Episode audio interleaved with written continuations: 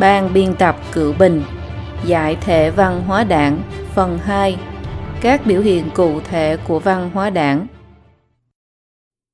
Chương 5 Biểu hiện thường thấy của văn hóa đảng trong tuyên truyền Phần thượng Lời mở đầu Trung Quốc dưới sự thống trị của Trung Cộng có rất nhiều điều khác thường so với các quốc gia khác.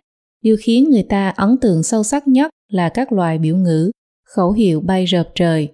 Cuốn sách toàn tập về biểu ngữ Trung Quốc do cư dân mạng sưu tập đã liệt kê các loại biểu ngữ với những nội dung như kế hoạch hóa gia đình, đã kích tội phạm, trồng cây, cấm phá rừng, phổ cập giáo dục, xóa mù chữ vân vân.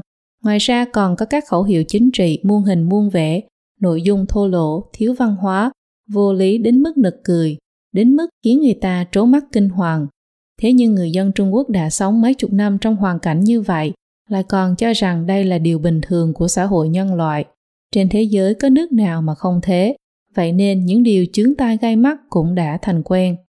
Tại sao đảng Cộng sản lại coi trọng vai trò của các biểu ngữ khẩu hiệu trong tuyên truyền đến vậy? Kỳ thực không nằm ngoài hai lý do sau.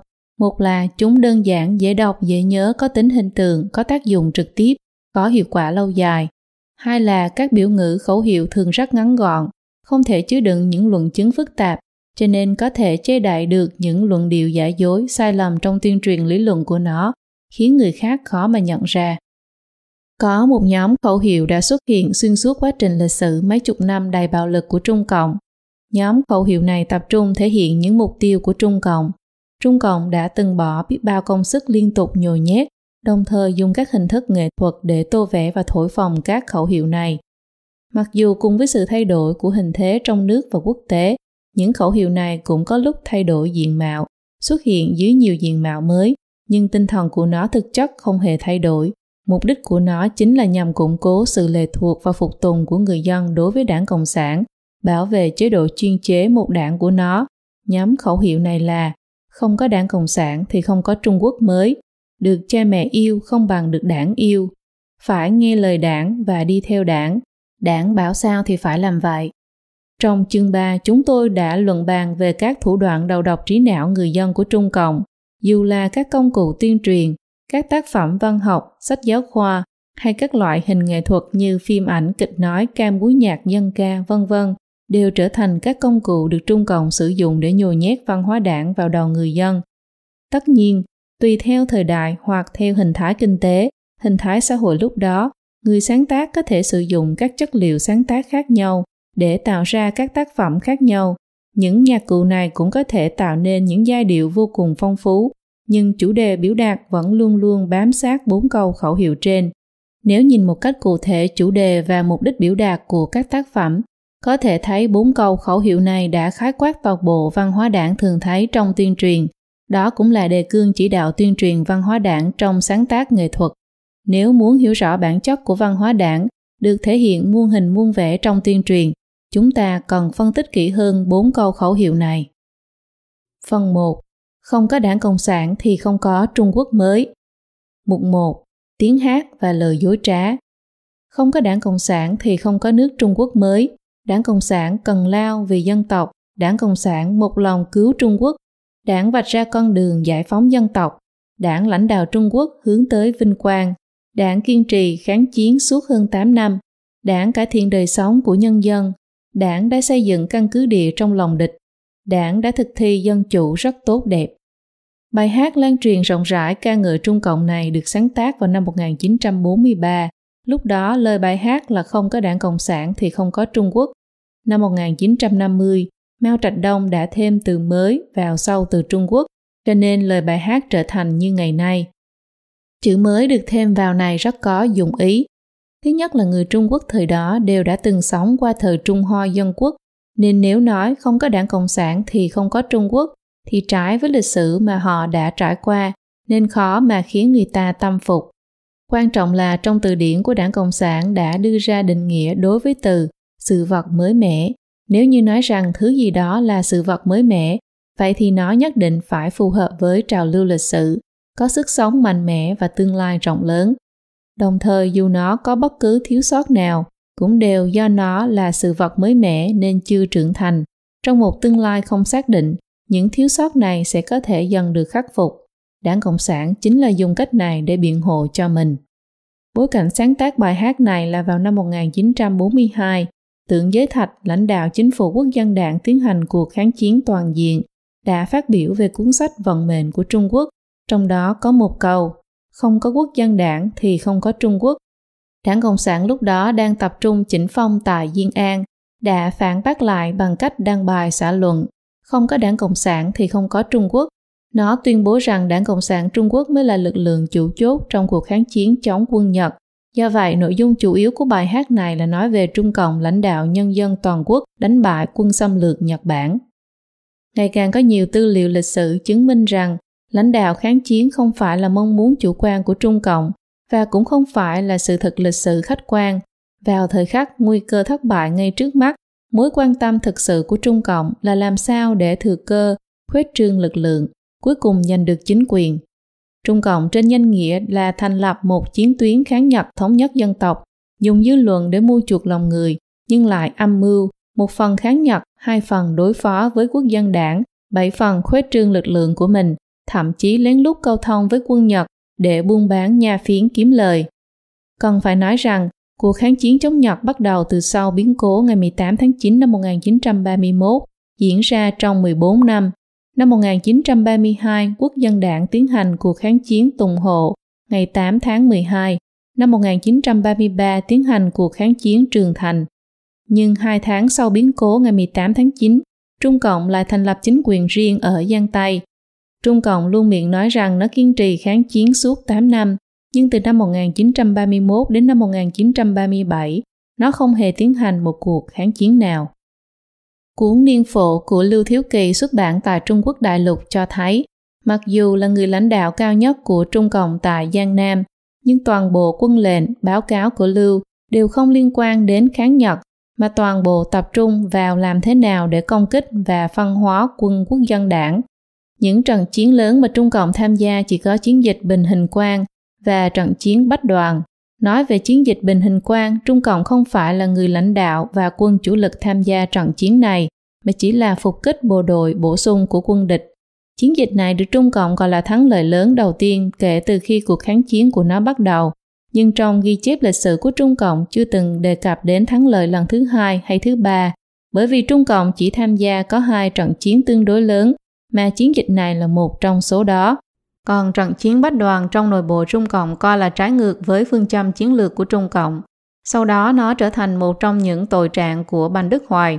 Trong hội nghị Lư Sơn năm 1959, Mao Trạch Đông một lần nữa dùng sự kiện này để đả kích Bành Đức Hoài.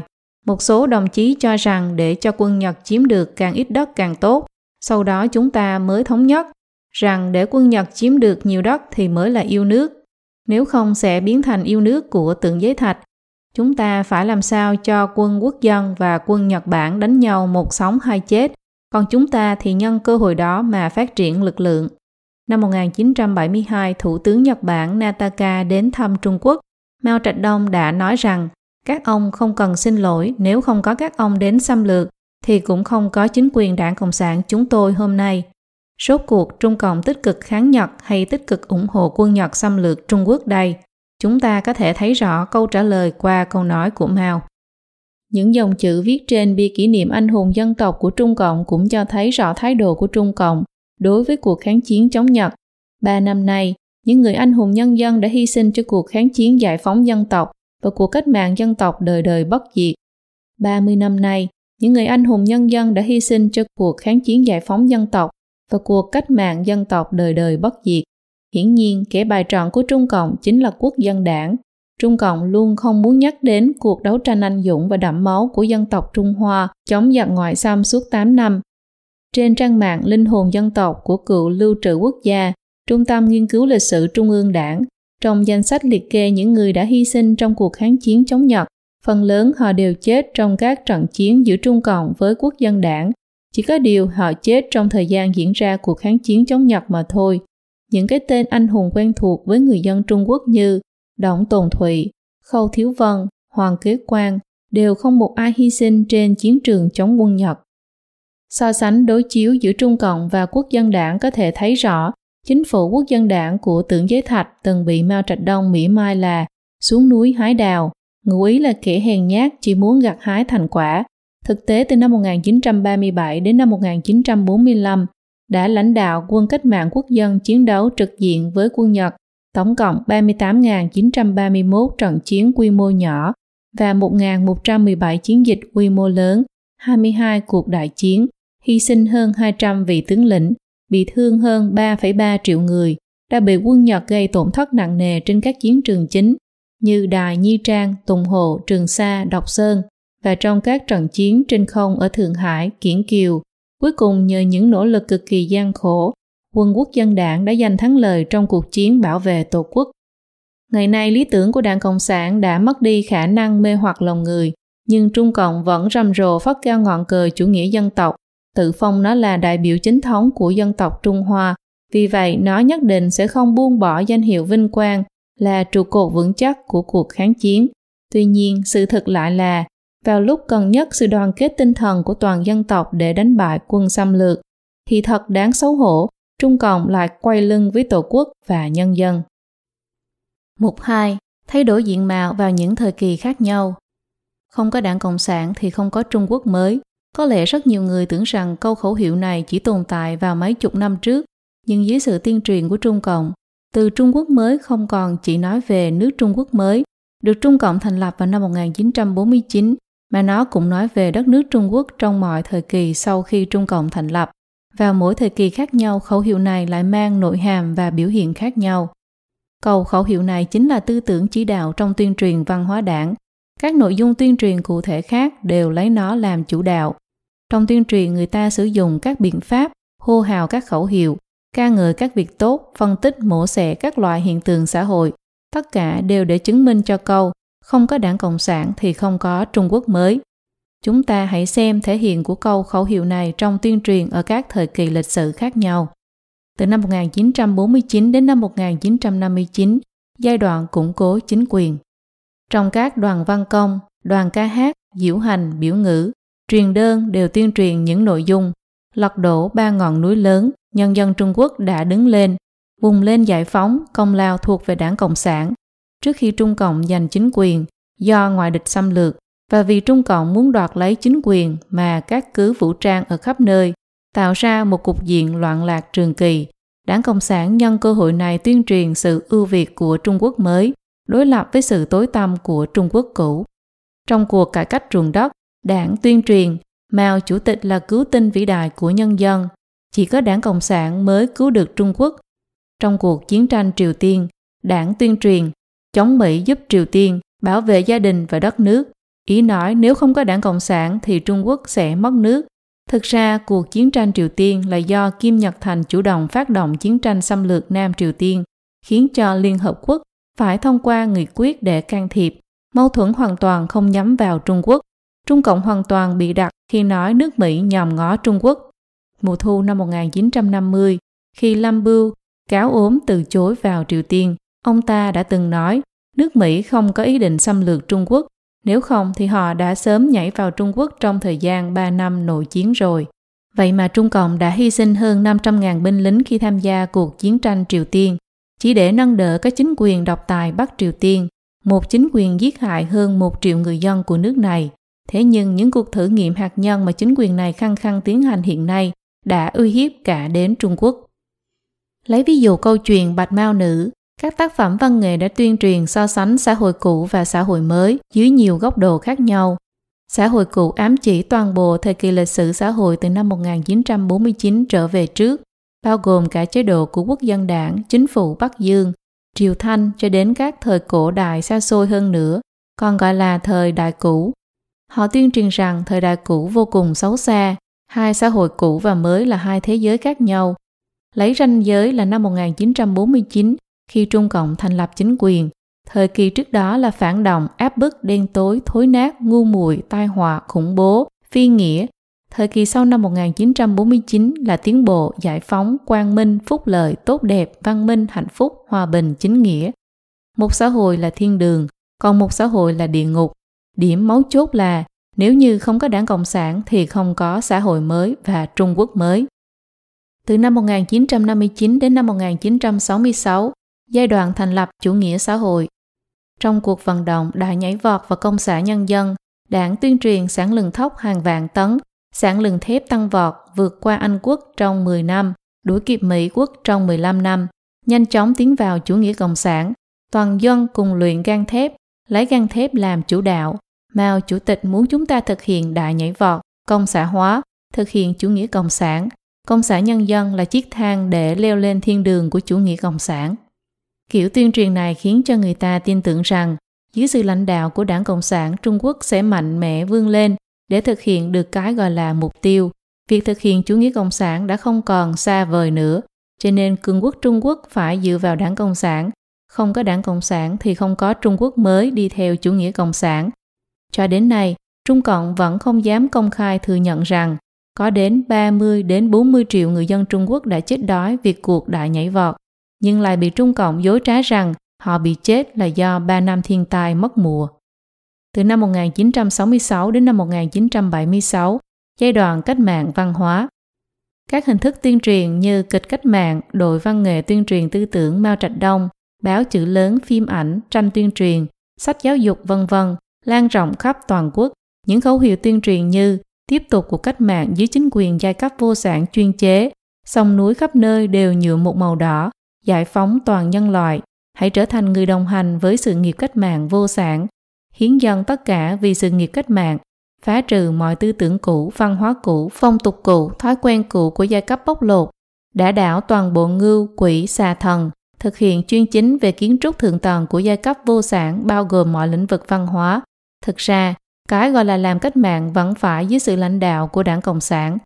Ý nghĩa căn bản là phải luôn luôn cảnh giác và thanh trừ mọi ý đồ phá hoại và lật đổ của kẻ thù ở khắp mọi nơi, không để cho người dân Trung Quốc quay trở lại xã hội cũ xấu xa, chịu hai tầng áp bức, củng cố và phát triển cái gọi là Trung Quốc mới dưới chế độ chủ nghĩa xã hội mà đảng Cộng sản mang đến cho Trung Quốc. Từ năm 1976 đến năm 1992, cuộc cải cách mở cửa kinh tế dưới chế độ chuyên chế. Sau khi cách mạng văn hóa kết thúc vào năm 1976, Trung Cộng hô hào, bình phản, đã đảo bè lũ bốn tên, 10 năm bạo loạn, 10 năm tai họa, tay sai tàn dư của bè lũ bốn tên, vân vân. Đứng trước nguy cơ sụp đổ của chế độ Trung Cộng, chúng đã phải dừng việc điên cuồng cướp bóc, phá hoại người dân. Nhờ đó mà các tầng lớp xã hội bắt đầu có sự thay đổi và phát triển. Tuy nhiên, đảng lại coi sự phát triển này như là chứng minh cho khả năng cầm quyền và quyết tâm sửa chữa sai lầm của đảng, chứng minh rằng đảng có khả năng lập lại trật tự, đưa Trung Quốc thoát khỏi tình trạng hỗn loạn. Do vậy, việc xây dựng Trung Quốc mới vẫn phải dựa vào đảng Cộng sản. Sau năm 1979, Trung Cộng tập trung tuyên truyền cải cách kinh tế và mở cửa với nước ngoài.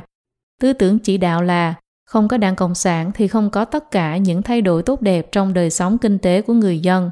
Nhờ việc Trung Cộng từ bỏ tư tưởng Mark Lenin Mao Trạch Đông để chuyển sang lãnh đạo các lĩnh vực kinh tế, khoa học kỹ thuật, xã hội mới chuyển từ trì trệ sang phát triển nhanh chóng. Từ đóng cửa chuyển sang mở cửa, tất cả là nhờ công lao của Đại hội đảng khóa 11 lần 3. Đảng đã lờ đi sự thật là trước khi Trung Cộng giành chính quyền thì Trung Quốc vẫn luôn thực hiện chính sách mở cửa, sự phong bế của xã hội Trung Quốc hoàn toàn do Trung Cộng gây nên. Sau năm 1989, Trung Cộng phản đối tự do hóa, tuyên truyền tính đúng đắn của sự kiện thảm sát lục tứ ngày 4 tháng 6 ở Thiên An Môn. Thời gian này, kinh tế Trung Quốc sau khi thoát khỏi tầng tầng gông xiềng của Trung Cộng đã từng bước phục hồi, hòa vào trào lưu kinh tế toàn cầu hóa.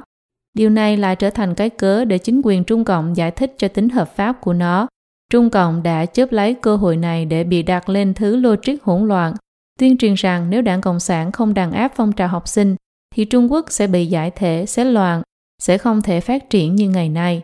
Vẫn là tuyên truyền rằng Trung Quốc không thể tách rời khỏi đảng Cộng sản.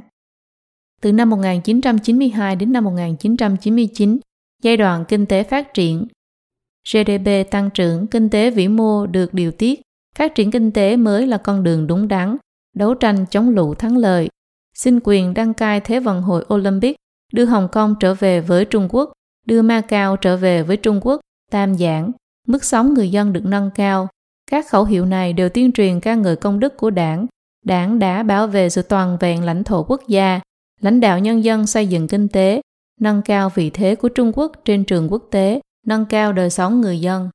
Xét cho cùng, nhờ sức tiêu thụ lớn của Trung Quốc, nhờ sự cần cù lao động của người dân Trung Quốc và cũng do sự phá hoại của Trung Cộng đối với kinh tế xã hội suốt mấy chục năm khiến cho giá trị sức lao động của người Trung Quốc bị đánh giá rẻ mạt. Những nhân tố đó đã thu hút lượng lớn đầu tư nước ngoài đổ vào Trung Quốc, lại thêm đầu tư lớn cho kinh tế. Cái giá phải trả cho cái gọi là kinh tế tăng trưởng nhanh chính là tài nguyên thiên nhiên và hệ sinh thái bị phá hoại nghiêm trọng, đạo đức xã hội bị hủy hoại. Khi xã hội hiện nay phần nào đã đáp ứng nhu cầu vật chất của người dân, Trung Cộng lại chớp lấy cơ hội để tiếp tục tung hô cho bản thân nó, như thể là tất cả thành tích đạt được đều chỉ nhờ vào Trung Cộng.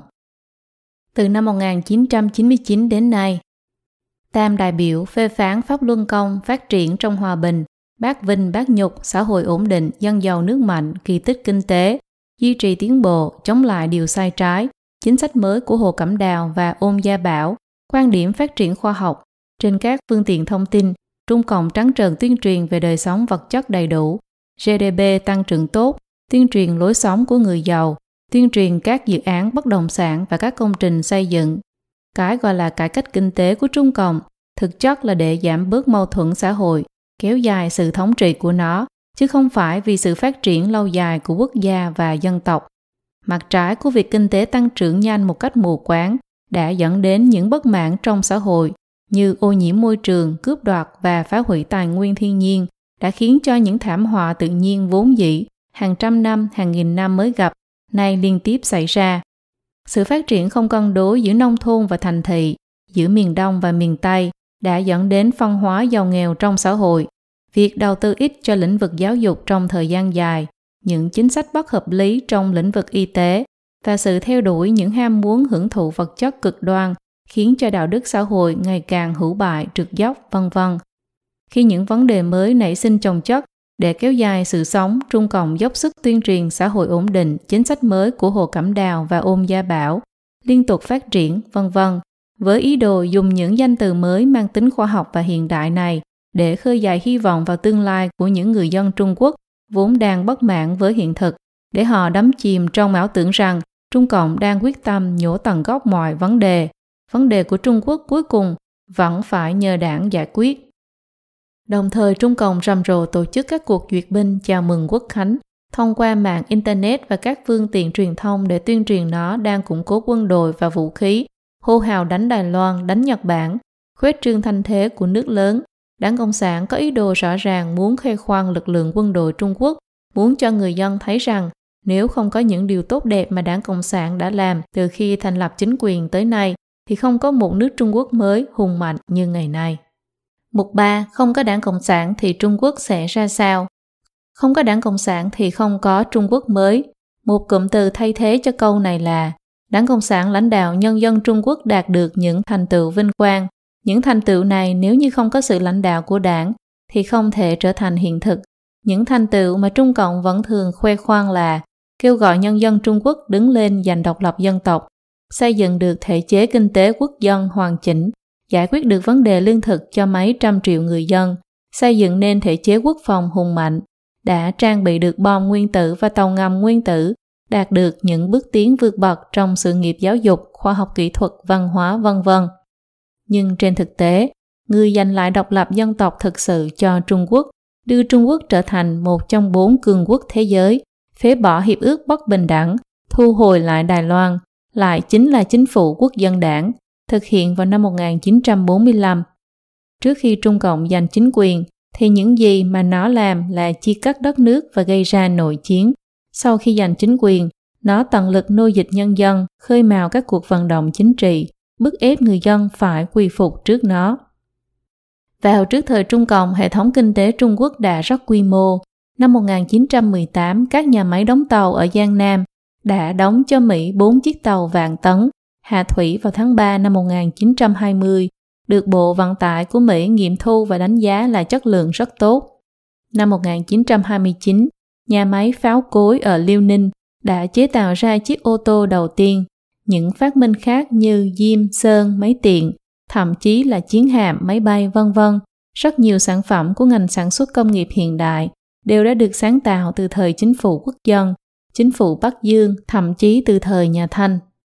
Nói về miếng cơm manh áo của người Trung Quốc, Rốt cuộc ai là người trồng trọt, xây nhà, làm nghiên cứu khoa học? Chẳng phải là nông dân, công nhân, trí thức hay sao? Có ai sống dựa vào Trung Cộng đâu? Lương thực và tài sản của người dân Trung Quốc đều là thành quả của sự chăm chỉ lao động do bản thân họ kiếm được, chứ không phải do sự ban ơn của Trung Cộng. Chúng ta phải hiểu rõ rằng chính người dân đã nuôi sống chính quyền Trung Cộng, chứ không phải chính quyền Trung Cộng nuôi sống nhân dân. Trung Cộng vô liêm sỉ ở chỗ nó tước đoạt toàn bộ tài sản của chúng ta, cuối cùng trả lại cho chúng ta chỉ một phần nhỏ tài sản mà chúng ta tạo nên, lại còn bắt chúng ta đi cảm ơn nó, bắt chúng ta nói cảm ơn chính sách sáng suốt của đảng. Nhìn từ góc độ khác, trong kinh tế học có một danh từ là chi phí cơ hội, nghĩa là khi đứng trước sự lựa chọn, người ta sẽ phải đưa ra một quyết định. Những gì họ mất khi đưa ra quyết định này chính là chi phí cơ hội cho thứ mà họ nhận được.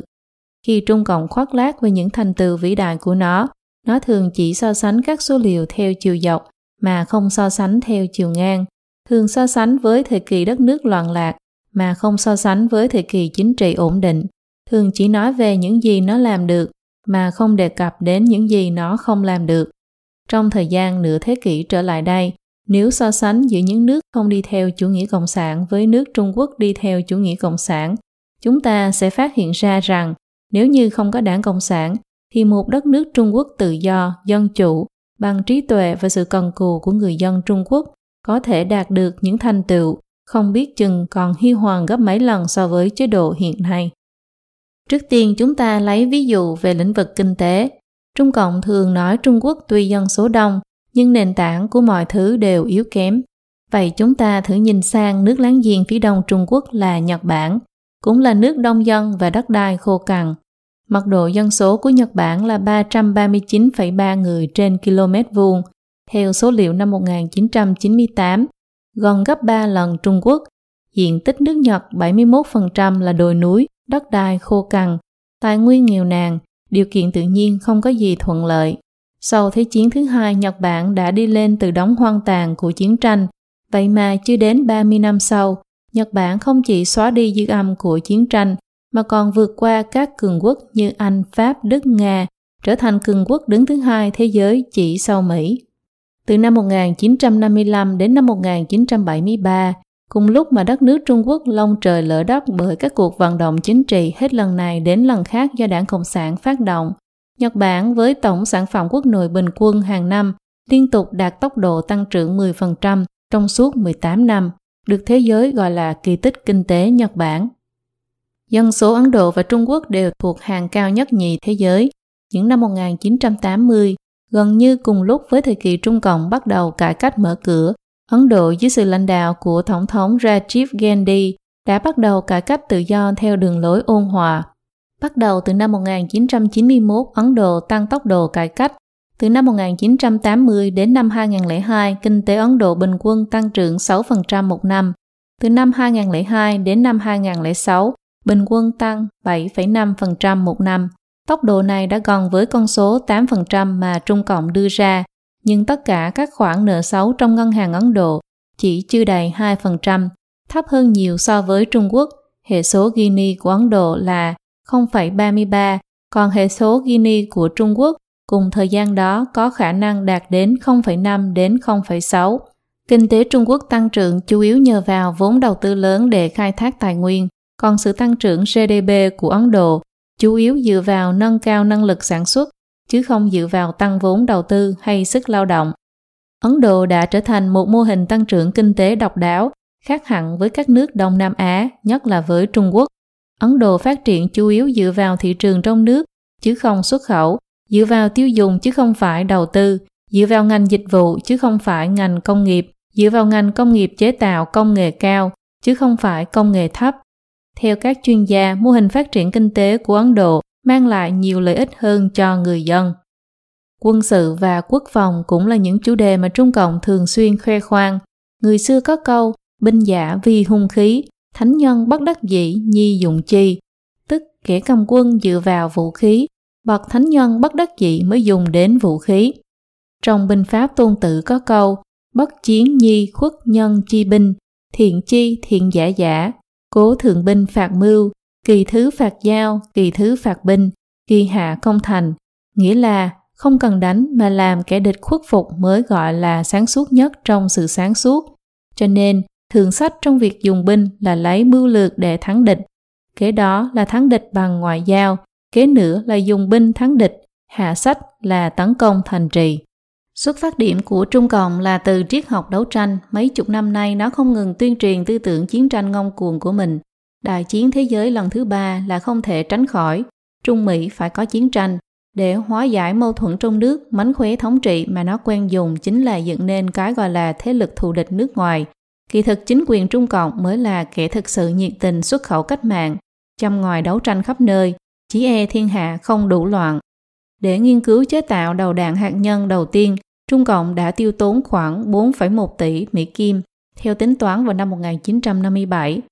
Có người làm một bài toán, nếu dùng số tiền này để mua lương thực thì có thể cứu sống được 40 triệu người bị chết đói trong nạn đói năm đó. Nếu như mục đích của quốc phòng là để bảo vệ người dân, vậy thì loại quốc phòng làm hại chết người dân này có ý nghĩa gì đây? Dốc hết binh lực cho chiến tranh mà không quan tâm đến sự sống chết của người dân như vậy có đáng không? Chí ít thì việc chế tạo được một chút vũ khí cũng không phải là thứ để khoe khoang trước mặt người dân. Vả lại những quốc gia không có đảng Cộng sản, lẽ nào lại không xây dựng lực lượng quốc phòng? Giáo sư Minh Cư Chính thuộc khoa học chính trị học trường Đại học Quốc lập Đài Loan từng đưa ra một giả thuyết rất thú vị và có tính gợi mở. Ông nói, nếu như sau năm 1949, chính quyền đại lục nghe theo lời dạy của Tôn Trung Sơn, đi theo con đường chủ nghĩa tam dân, thì tình hình Trung Quốc sẽ như thế nào?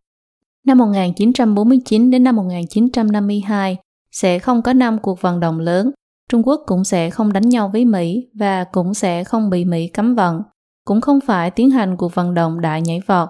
Rất nhiều sự việc trong thời gian đó cũng sẽ không xảy ra. Ba ngọn cờ hồng, đại nhảy vọt, công xã nhân dân đều sẽ không xảy ra, sẽ không có 30 đến 40 triệu dân Trung Quốc phải chết đói. Tất nhiên quan trọng hơn là sẽ không nổ ra cuộc cách mạng văn hóa. Đến thập niên 1970, kinh tế sẽ tiếp tục phát triển, người dân sẽ ngày càng thịnh vượng. Nếu đảng tiếp tục thực hiện theo chủ nghĩa tam dân, thì đến những năm 1980, thu nhập bình quân của người dân Trung Quốc có thể đạt khoảng 4.000 đến 5.000 Mỹ Kim. Đến nay thu nhập bình quân đầu người hẳn phải bằng một nửa của Mỹ rồi, và tổng thu nhập quốc dân của Trung Quốc sẽ gấp hơn hai lần của Mỹ. Không nghi ngờ gì, Trung Quốc sẽ là cường quốc số một thế giới, cũng có nghĩa là nếu Trung Quốc đại lục đi theo con đường của Tôn Trung Sơn mà không phải là con đường chủ nghĩa cộng sản thì Trung Quốc sớm đã khởi sắc rồi. Trung Quốc cổ đại có câu thành ngữ hưu dưỡng sinh tức, tức nghỉ ngơi mới có sức. Nghĩa là chính phủ nên giảm bớt hình phạt, thu thuế ít giảm nhẹ lao dịch, cho người dân được nghỉ ngơi. Nói đơn giản là chính phủ không hành hạ người dân nữa. Người dân Trung Quốc cần cù, dũng cảm, chỉ cần xã hội công bằng, không có các cuộc vận động, không chịu sự chỉ đạo mù quáng, thì người dân sẽ tự biết xoay sở để có cuộc sống sung túc hơn.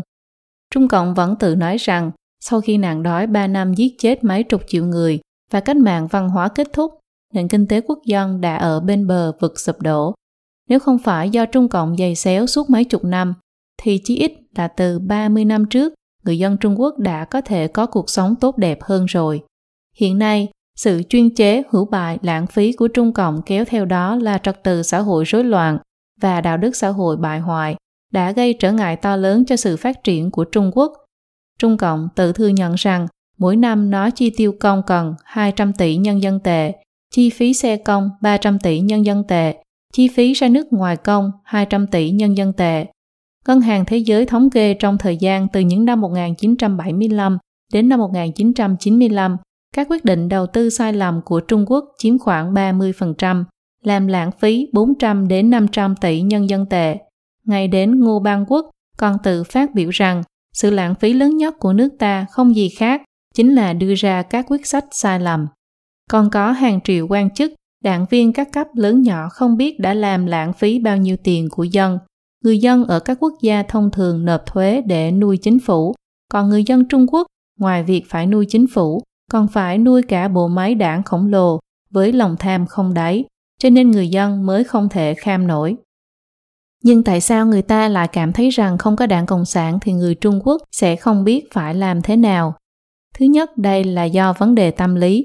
Thông qua tuyên truyền, Đảng Cộng sản đã tạo nên sự hiểu lầm lẫn lộn các khái niệm đảng, dân tộc với quốc gia. Đảng mà mất thì nước cũng không còn, cũng giống như đứa trẻ chưa từng rời xa mẹ. Nó không dám tưởng tượng ra cảnh không có mẹ bên cạnh thì sẽ ra sao. Nhưng vấn đề là Đảng Cộng sản chưa từng là mẹ của chúng ta, mà nó là một phụ thể bám chặt vào dân tộc Trung Hoa. Thứ hai, Trung Cộng đã cướp lấy tất cả tài nguyên và của cải, khiến cho người ta lầm tưởng rằng phải dựa vào Trung Cộng mới có thể quản lý quốc gia. Thực tế là không có Trung Cộng, người Trung Quốc vẫn là người Trung Quốc. Nước Trung Quốc nên quản lý thế nào thì vẫn quản lý như thế. Xã hội Trung Quốc mấy nghìn năm trước, dù không có đảng Cộng sản, chẳng phải vẫn phát triển tốt hay sao? Mặt khác, người ta vẫn lo lắng rằng nếu không có đảng Cộng sản thì quốc gia có thể bạo loạn, chỉ bằng hiện giờ sống dựa vào nó. Nhìn bề ngoài thì đây là một biện pháp để tránh bạo loạn. Nghĩ kỹ một chút sẽ phát hiện ra chính sự thống trị của Trung Cộng mới là nguồn gốc của bạo loạn.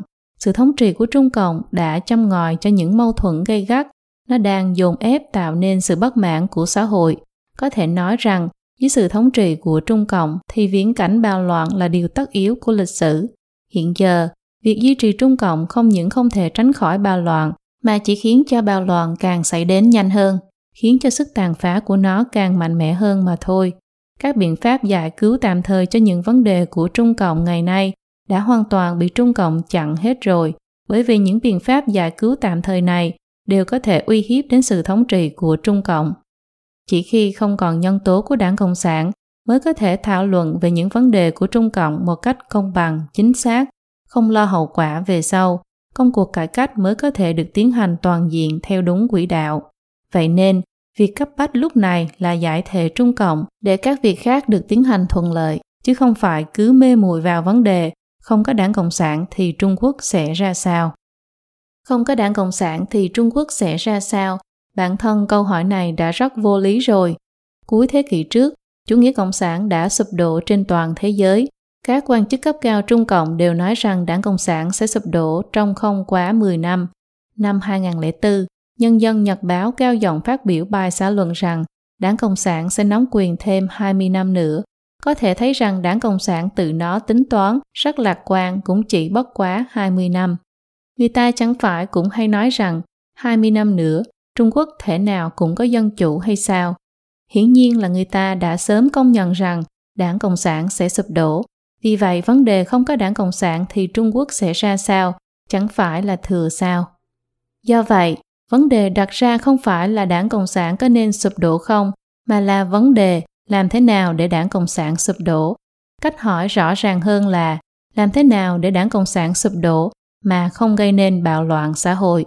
Dựa vào các thủ đoạn bạo lực cách mạng hiển nhiên là không ổn. Bạo lực chỉ mang lại nhiều bạo lực hơn sự thống trị của đảng Cộng sản đã gây nên gián đoạn về văn hóa và tâm lý con người. Chỉ có thể làm cho mọi người thực sự hiểu đúng về đảng Cộng sản mới có thể tránh được đi vào vết xe độ của nó. Hiện giờ phong trào thoái đảng dấy lên ở Trung Quốc là cách tốt nhất mà người ta có thể nghĩ ra được. Quá trình thoái xuất khỏi Trung Cộng là quá trình mà người dân thức tỉnh, chính là quá trình chấp nhận sự thực rằng Trung Cộng sắp sụp đổ, cũng là quá trình để các thế lực mới phát triển và trong quá trình phát triển họ tự giác phân rõ giới hạn với các nguyên tắc bạo lực của đảng Cộng sản. Chỉ khi tâm hồn của người Trung Quốc thực sự được giải phóng, người dân có lý trí thì Trung Quốc mới có thể ổn định bước qua thời quá độ. Không ít chính khách phương Tây cũng lo sợ Trung Cộng sụp đổ, lo lắng rằng nếu Trung Quốc xuất hiện bạo loạn thì sẽ xung động đến trật tự thế giới. Do đó họ hy vọng thế giới bảo vệ Trung Cộng, giúp đỡ Trung Cộng duy trì chính quyền, Hiển nhiên hành động này rất thiển cận và thiếu lý trí, bởi vì dưới sự thống trị của đảng Cộng sản, Trung Quốc chắc chắn sẽ xảy ra nhiều vấn đề mâu thuẫn. Mà nếu mâu thuẫn bùng phát, thì vấn đề sẽ càng lớn, lúc đó hối hận cũng đã muộn. Không có Trung Cộng, Trung Quốc sẽ càng tốt hơn. Vậy thì có đảng Cộng sản Trung Quốc rốt cuộc sẽ thế nào? Mục 4. Đảng Cộng sản mang lại điều gì cho Trung Quốc? Nhìn lại lịch sử một thế kỷ gần đây, chúng ta có thể thấy Trung Cộng tự tung hô đó đã lật đổ ba ngọn núi lớn, lãnh đạo nhân dân vùng lên giải phóng. Kỳ thực nó mới là ngọn núi nặng nề nhất đè lên đầu người dân Trung Quốc. Lịch sử của Trung Cộng là lịch sử của những cuộc đấu tranh bạo lực, đấu tranh tư tưởng và đấu tranh giành quyền lực. Hết cuộc vận động này đến cuộc vận động khác, trấn phản, túc phản, tam phản, ngũ phản, các cuộc phê bình tư tưởng cải tạo chủ nghĩa xã hội, phản hữu đại nhảy vọt, phản hữu khinh, tứ thanh, phân quyền tạo phản, thanh giai, nhất đả tam phản, phê lâm phê khổng, đại cách mạng văn hóa, phong trào phê phán đặng tiểu bình, phản kích, cánh hữu lật lại bản án, phản tự do hóa, sự kiện lục tứ đàn áp pháp luân công. Mỗi cuộc vận động đều khiến cho quốc gia và nhân dân hao tổn nguyên khí lớn. Chính quyền Trung Cộng đã nhân dân Trung Quốc vào tình trạng nô dịch chưa từng có từ trước tới nay. Bất cứ chính quyền nào không phải đảng Cộng sản đều không thể gây ra những thảm họa trầm trọng đến như vậy cho dân tộc Trung Hoa. Bán lãnh thổ đất nước Ngày 9 và 10 tháng 12 năm 1999, nhân chuyến viếng thăm Bắc Kinh của Tổng thống Nga, người đứng đầu đảng Cộng sản Giang Trạch Dân đã ký kết với Tổng thống Nga Boris Yeltsin nghị định thư giữa Chính phủ Cộng hòa Nhân dân Trung Hoa và Chính phủ Liên bang Nga về vấn đề hai bờ Đông Tây biên giới Nga-Trung, khu vực ngoại hưng, bao gồm ngoại hưng An Lĩnh ở phía Nam và Hắc Long Giang ở phía Bắc, khu vực Ô Đông gồm Ô Tô Lý Giang ở phía Đông và còn ít nhất hơn 1 triệu km vuông lãnh thổ Trung Quốc bị xâm chiếm bất hợp pháp ở khu vực đường Nổ Ô Lương Hải, gồm cả đảo Khố Hiệt, đã chính thức được đưa vào bản đồ nước Nga.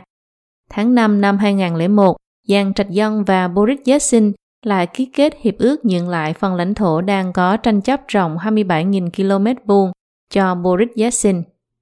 Để đổi lấy sự hỗ trợ của thế lực nước ngoài nhằm củng cố quyền lực, Giang Trạch Dân đã âm thầm chấp nhận một loạt những điều ước bất bình đẳng giữa Nga-Trung đã bị vô hiệu theo công ước viên, cống nộp cho Nga một phần lớn lãnh thổ quốc gia đáng lẽ hoàn toàn có thể được trả về cho Trung Quốc như Hồng Kông, Macau, cắt đứt con đường phát triển sinh tồn của dân tộc Trung Hoa. Các quan chức cấp cao của Trung Cộng ý thức được rằng tội ác bán nước của Giang một khi bị bại lộ thì tất yếu sẽ nguy hại đến sự thống trị của Trung Cộng, do đó đành phải vào hùa với Giang để cật lực che đậy sự thật. Phá hoại môi trường Đảng Cộng sản điên cuồng vô đồ coi thường tất cả quy luật tự nhiên.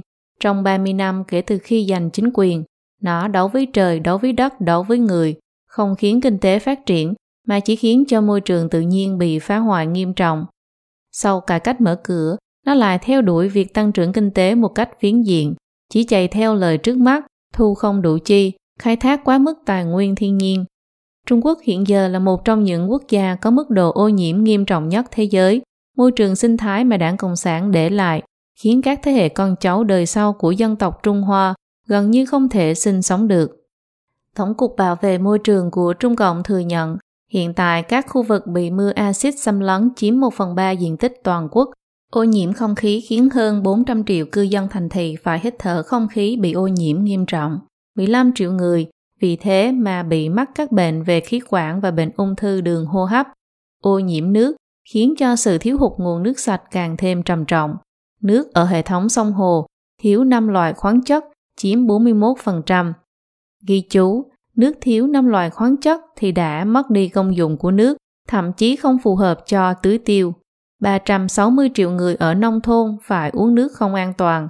Trên 90% sông ở thành thị bị ô nhiễm nghiêm trọng. Các thôn xóm bị ung thư do ô nhiễm trải dài từ vùng Tân Cương ở miền Tây sang Hắc Long Giang ở miền Đông, phía Nam đến Vân Nam, Quảng Đông, phía Bắc đến nội Mông Cổ, gần như bao phủ toàn quốc.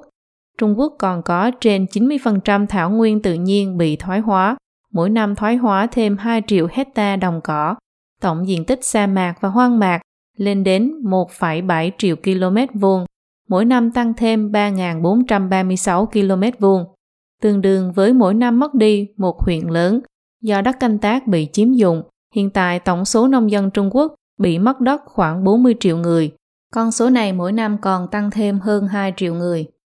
Xét về diện tích đất và lượng tài nguyên thiên nhiên bình quân trên đầu người, Trung Quốc vốn đã đứng hàng cuối trên thế giới theo xu hướng phát triển như hiện nay, trong tương lai không xa, Trung Quốc sẽ không còn đất canh tác, không còn nước uống, không còn đủ không khí sạch để thở. Điều này hoàn toàn không phải chuyện giật gần. Mặc dù quan chức Trung Cộng hiện giờ vẫn lớn tiếng, duy trì phát triển, nhưng Trung Cộng vốn dĩ chỉ nhìn vào mục tiêu trước mắt là duy trì sự thống trị của nó. Chắc chắn rằng đây chỉ là một danh từ mới để tô điểm cho bộ mặt của nó mà thôi. Đến nay, rất nhiều thảm họa tự nhiên ở Trung Quốc đã gần như không thể khống chế được. Đây là thảm họa của cả dân tộc. Tàn sát nhân dân Trung Quốc từ khi nắm quyền đến nay, Trung Cộng đã giết hại 40 triệu người dân trong các cuộc vận động chính trị liên tiếp, cộng thêm 40 triệu người bị chết trong 3 năm nạn đói. Trung Cộng đã hại chết 80 triệu người dân Trung Quốc. Các học giả trong và ngoài nước căn cứ theo các tài liệu lịch sử đã được công bố qua nhiều lần thống kê nghiên cứu, cuối cùng đã tính toán ra được con số này. Bởi vì con số mà các cấp chính quyền Trung Cộng công bố đa phần đều đã giảm bớt đi, cho nên con số thực tế chỉ có thể nhiều hơn nữa, chứ không thể ít hơn. Có người nói Trung Cộng bị ép phải giết người. Cách nói này không đáng để bắt bẻ. Khi Trung Cộng mới xây dựng chính quyền, trải qua bao nhiêu năm đấu tranh, người dân Trung Quốc rất tin tưởng và hy vọng vào chính quyền mới. Trung Cộng hoàn toàn có thể đại xá thiên hạ, hoàn thiện chế độ hiệp thương chính trị và thể chế pháp luật và tập trung vào phát triển kinh tế. Nhưng Trung Cộng lại bắt đầu giết chóc trên diện rộng, điên cuồng phát động các cuộc vận động chính trị, dựa vào giết chóc để tạo nên sự khủng bố, muốn xây dựng một chế độ độc tài, các đảng phái dân chủ nhanh chóng trở thành bình hoa chính trị. Còn có người nói Trung Cộng giết người vì lý tưởng, Mao Trạch Đông vì muốn xây dựng chế độ chủ nghĩa xã hội mọi người đều bình đẳng, nên cần phải trả một cái giá nhất định. Cách nói này càng dối trá, Hitler, Tojo Hideki giết người lẽ nào không phải vì cái mà họ gọi là lý tưởng sao? Cũng có người nói, những sự việc này đều đã qua rồi, Trung Cộng chẳng phải không còn giết người nữa rồi sao? Không, Trung Cộng chưa từng ngừng việc giết người, chỉ có điều trước đây nó giết người một cách giống trống mở cờ, bây giờ là giết người một cách lén lút. Trước đây mục đích giết người của nó nhằm tạo ra khủng bố, từ đó di hộ quyền lực độc tài của nó, bây giờ lại là biến việc giết người thành ngành công nghiệp phức tạp, ví dụ như bức hại Pháp Luân Công, mổ cướp nội tạng của các học viên Pháp Luân Công, bán cho các bệnh nhân trong và ngoài nước với giá cao, thu lợi nhuận khổng lồ. Cướp bóc lãng phí của cải Trung Cộng hiện nay lấy tốc độ tăng trưởng GDP mỗi năm 8%, làm căn cứ hợp pháp cho sự cầm quyền của nó. Một số ít thành phố dựa vào chính sách đặc thù và thu hút vốn đầu tư nước ngoài, tạo nên cảnh tượng phồn vinh những tòa nhà cao ốc sang sát nối tiếp nhau.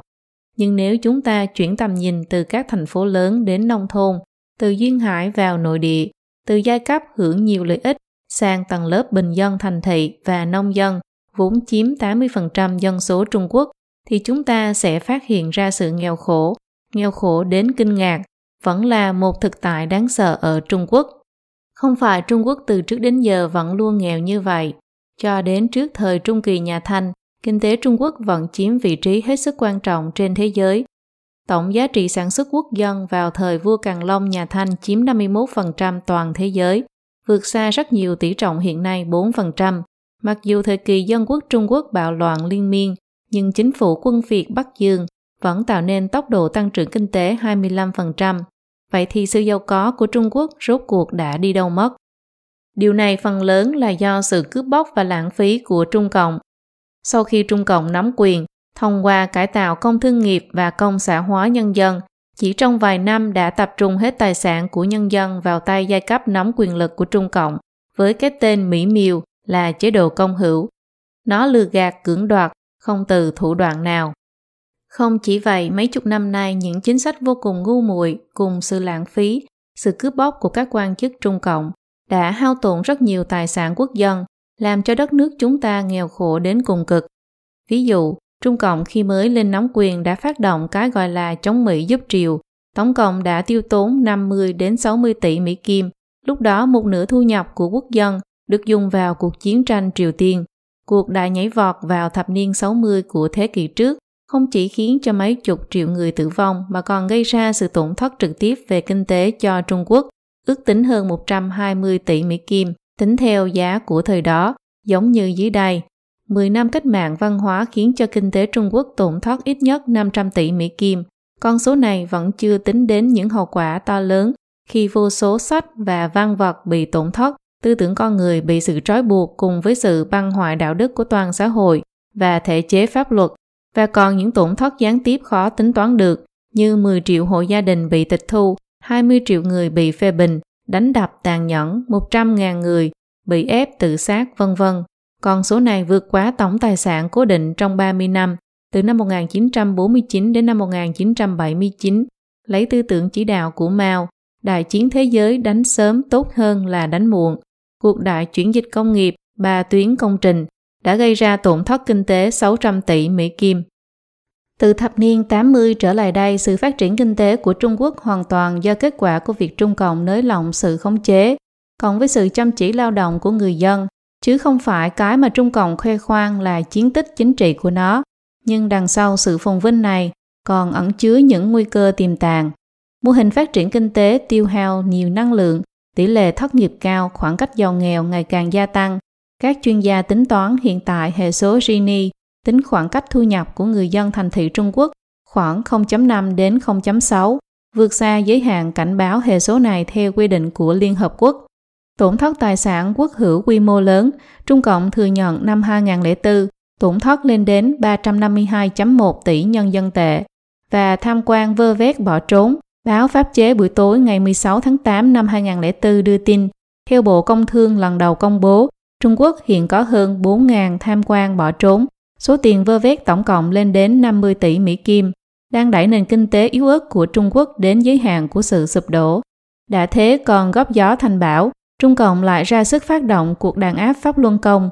Nó đã đem số tiền khổng lồ của quốc gia dùng vào việc đàn áp những người dân vô tội. Hủy hoại đạo đức Người ta hiện nay đã quen thuộc với những biểu hiện suy đồi về đạo đức trong xã hội, như quan chức tham ô hữu bài, quan chức cấu kết với con buôn, cảnh sát cấu kết với trộm cướp, mại dâm, cờ bạc, ma túy thịnh hành, hàng giả tràn lan, khủng hoảng niềm tin vân vân. Một hình thức biểu hiện khác của sự suy đồi đạo đức, tuy khá kín đáo nhưng tính nguy hại còn lớn hơn, đó chính là ngay cả tiêu chuẩn đạo đức cũng cùng nhau tuột dốc. Người ta dùng cái tiêu chuẩn đạo đức đã bị tuột dốc kia mà đo lường hành vi của bản thân, lại còn cảm thấy bản thân mình rất tốt. Kỳ thực xã hội Trung Quốc đã trượt đến điểm tận cùng của sự suy đồi đạo đức rồi. Tình trạng này hoàn toàn là do đảng Cộng sản gây nên.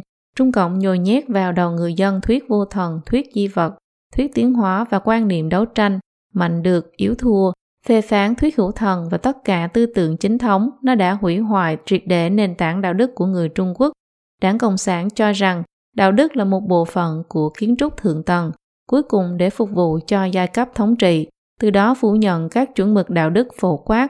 Mặc dù Trung Cộng cao giọng hô hào pháp trị, khiến người dân nhầm tưởng rằng tình hình trước mắt là do hệ thống pháp luật chưa kiện toàn gây nên. Nhưng nền tảng của pháp trị là đạo đức. Đối với một người không có bất cứ ước chế đạo đức nào, thì dù có pháp luật, họ cũng không tuân theo. Trung Cộng ngự trị ở trên pháp luật, nó không chỉ cho phép phá vỡ việc thực thi pháp luật, mà còn chuyên đặt ra những quy định tà ác để bức hại người dân lương thiện. Trung Cộng dùng chế độ pháp luật để hợp lý hóa những lời dối trá, quan chức nói một đằng là một nẻo, nếu không thì không cách nào tồn tại ở chốn quan trường. Người dân đều thấy được hết, tâm lĩnh thần hội, ăn được tội gì không ăn, lấy được tội gì không lấy, anh xấu tôi còn xấu hơn anh, đạo đức xã hội trực dốc hàng ngàn dặm mỗi ngày. Trong sách Quảng tự viết, lễ nghĩa liêm sĩ, quốc chi tứ duy, tứ duy bất trương, quốc nải diệt vong, nghĩa là lễ nghĩa liêm sĩ quốc gia phải duy trì được bốn đức tính này bốn đức tính này mà không được duy trì thì đất nước rơi vào họa diệt vong. Trung Cộng đắm chìm trong vũ lực và tiền bạc, không hiểu được tác dụng lâu dài của đạo đức đối với việc triệt quốc trước những biểu hiện cực kỳ độc ác và phức tạp của nhân tính con người trong xã hội Trung Cộng ngày nay. Nó căn bản không thể giải quyết được.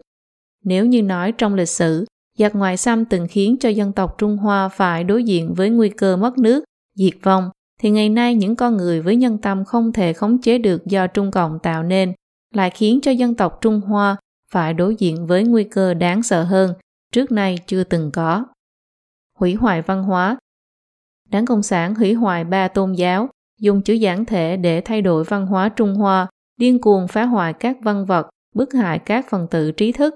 Sau cách mạng văn hóa, nền tảng văn hóa truyền thống đã bị phá hủy hết rồi nó lại tự tô vẽ một phần văn hóa bề mặt để kiếm tiền. Vấn đề này, phần 1, phần 2 và phần 6 của Cửu Bình đã liệt kê đầy đủ, ở đây không nhắc lại nữa. Trung Quốc trong lịch sử đã nhiều lần bị giặc ngoại xâm xâm lược, như cuộc chiến tranh xâm lược do quân Nhật phát động đã gây ra cái chết cho hơn 20 triệu quân và dân Trung Quốc, gây tổn thất kinh tế trực tiếp 60 tỷ Mỹ Kim. Nhưng cái đảng mà Trung Cộng gọi là đảng phục vụ nhân dân cái đảng tự cho nó là đại biểu cho lợi ích căn bản của quảng đại quần chúng, đã gây ra tổn hại sâu sắc cho dân tộc Trung Hoa. Mức tổn hại vượt xa rất nhiều lần chủ nghĩa quân Việt Nhật Bản, cũng vượt qua bất cứ cuộc xâm lược ngoại bang nào trong lịch sử. Rất nhiều người Trung Quốc một mặt tự tôn mình là dân tộc Trung Hoa chính thống, cố gắng thể hiện khí phách của một nước lớn trước mặt người ngoại quốc, nhưng mặt khác lại tận lực duy hộ cho hình tượng của đảng Cộng sản, không cho người khác phê bình đảng dù chỉ là một chút. Có lẽ họ không ý thức được rằng thủ phạm đã phá hoại văn hóa Trung Hoa chính là đảng Cộng sản, kẻ luôn muốn đấu với trời, đấu với đất, tham quan ô lại, bán nước hại dân, tội ác chồng chất. Nếu họ thực sự yêu nước, thì điều nên làm đầu tiên đó là từ chối đứng cùng hàng ngũ với Trung Cộng. Không có đảng Cộng sản thì mới có Trung Quốc mới. Phần 2. Được cha mẹ yêu không bằng được đảng yêu. Đối với rất nhiều người Trung Quốc hiện nay, câu khẩu hiệu được cha mẹ yêu không bằng được đảng yêu đã trở nên rất nực cười. Đến nay Trung Cộng rất ít trực tiếp tuyên truyền câu khẩu hiệu này, không chỉ là vì người dân đã trở nên phản cảm với kiểu tuyên truyền trơ trẽn này, mà còn vì qua thời gian dài tuyên truyền, lúc rõ ràng, lúc mập mờ, người ta đã tiếp thu nội hàm ở đằng sau câu khẩu hiệu này. Ví dụ như khi trong lòng người ta đã vô thức mà coi Trung Cộng đồng nghĩa với Tổ quốc, thì Trung Cộng chỉ cần tuyên truyền chủ nghĩa yêu nước, hát bài ca Trường Giang, đã có thể khiến người ta vô thức mà nghĩ tới đảng. Được cha mẹ yêu không bằng được đảng yêu, câu khẩu hiệu này vẫn ảnh hưởng sâu sắc đến tư duy của mỗi người dân Trung Quốc ngày nay. Chúng ta hãy phân tích kỹ một chút câu khẩu hiệu được cha mẹ yêu không bằng được đảng yêu này nói lên điều gì, làm thế nào đạt được mục đích tuyên truyền của nó. Mục 1. Các hình thức biểu hiện muôn hình muôn vẻ trong tuyên truyền. Trong hầu hết các bộ phim cách mạng đều có cảnh như sau, nhân vật anh hùng bị thương nặng, nhưng trước khi trút hơi thở cuối cùng còn phải lục tìm mãi trong ngực áo, căn dặn người bên cạnh mình hãy thay mình đóng đợt đảng phí cuối cùng hoặc nộp đơn xin gia nhập đảng.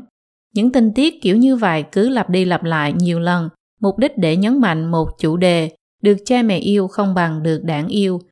Người bình thường trước khi lâm chung thường nghĩ đến cha mẹ, vợ con của mình, nhưng dưới sự tuyên truyền của văn hóa đảng, người ta trước khi chết không nghĩ đến tình thân quyến mà lại nghĩ đến đảng. Đảng còn thân thiết hơn cả cha mẹ, phải đưa cho đảng thứ quý giá cuối cùng của mình rồi mới yên tâm nhắm mắt. Trong số những tác phẩm có liên quan đến quân đội, thường có các chi tiết người chỉ huy và ủy viên chính trị quan tâm đến binh lính, ân cần hỏi han, quan tâm đến những khó khăn trong gia đình ra sao, cuối cùng để cho một binh lính thốt lên rằng quân đội là một đại gia đình, một lò tôi luyện, bản thân đã trở nên trưởng thành, tiến bộ trong đại gia đình, mà cha mẹ của cái đại gia đình ấy tất nhiên là tổ chức của đảng. Người làm việc tốt thường là đảng viên ưu tú, bí thư đảng ủy luôn quan tâm đến đời sống của mọi người. Việc kết hôn, phân nhà, sinh con, giải quyết mâu thuẫn, cuối cùng đều phải nhờ bí thư chi bộ đến chủ trì phân xử. Một cách vô thức tuyên truyền rằng có việc gì đều phải nhờ tổ chức, tin tưởng vào tổ chức, tin tưởng vào phương thức tư duy của đảng, từ đó dẫn dắt ý thức con người đến chủ đề, được cha mẹ yêu không bằng được đảng yêu. Còn rất nhiều ca khúc du dương trầm bổng xuyên suốt trong những lời ca ấy đều là chủ đề, được cha mẹ yêu không bằng được đảng yêu, lúc rõ nét lúc mập mờ. Những đám mây trắng trôi lững lờ trên bầu trời, dưới trời mây là những chú ngựa đang chạy, vung roi da khắp bốn phương, hàng trăm con chim bay lượn. Trong bài hát Mặt trời mọc và lặn trên thảo nguyên, khi người ta hát những lời hát nồng nàn mang giai điệu dân gian này, trong đầu họ hiện ra khung cảnh tuyệt đẹp của thảo nguyên lộng gió, với những đàn trâu bò gặm cỏ. Nhưng đây chỉ là phần dạo nhạc. Câu cuối cùng của bài hát lại quay trở về chủ đề chính. Mao Chủ tịch và Đảng Cộng sản dạy dỗ chúng tôi trưởng thành, mặt trời không bao giờ lặn trên thảo nguyên. Bài hát chúng tôi dơ hai mái chèo, có giai điệu rất du dương khiến rất nhiều người trưởng thành không thể nào quên được.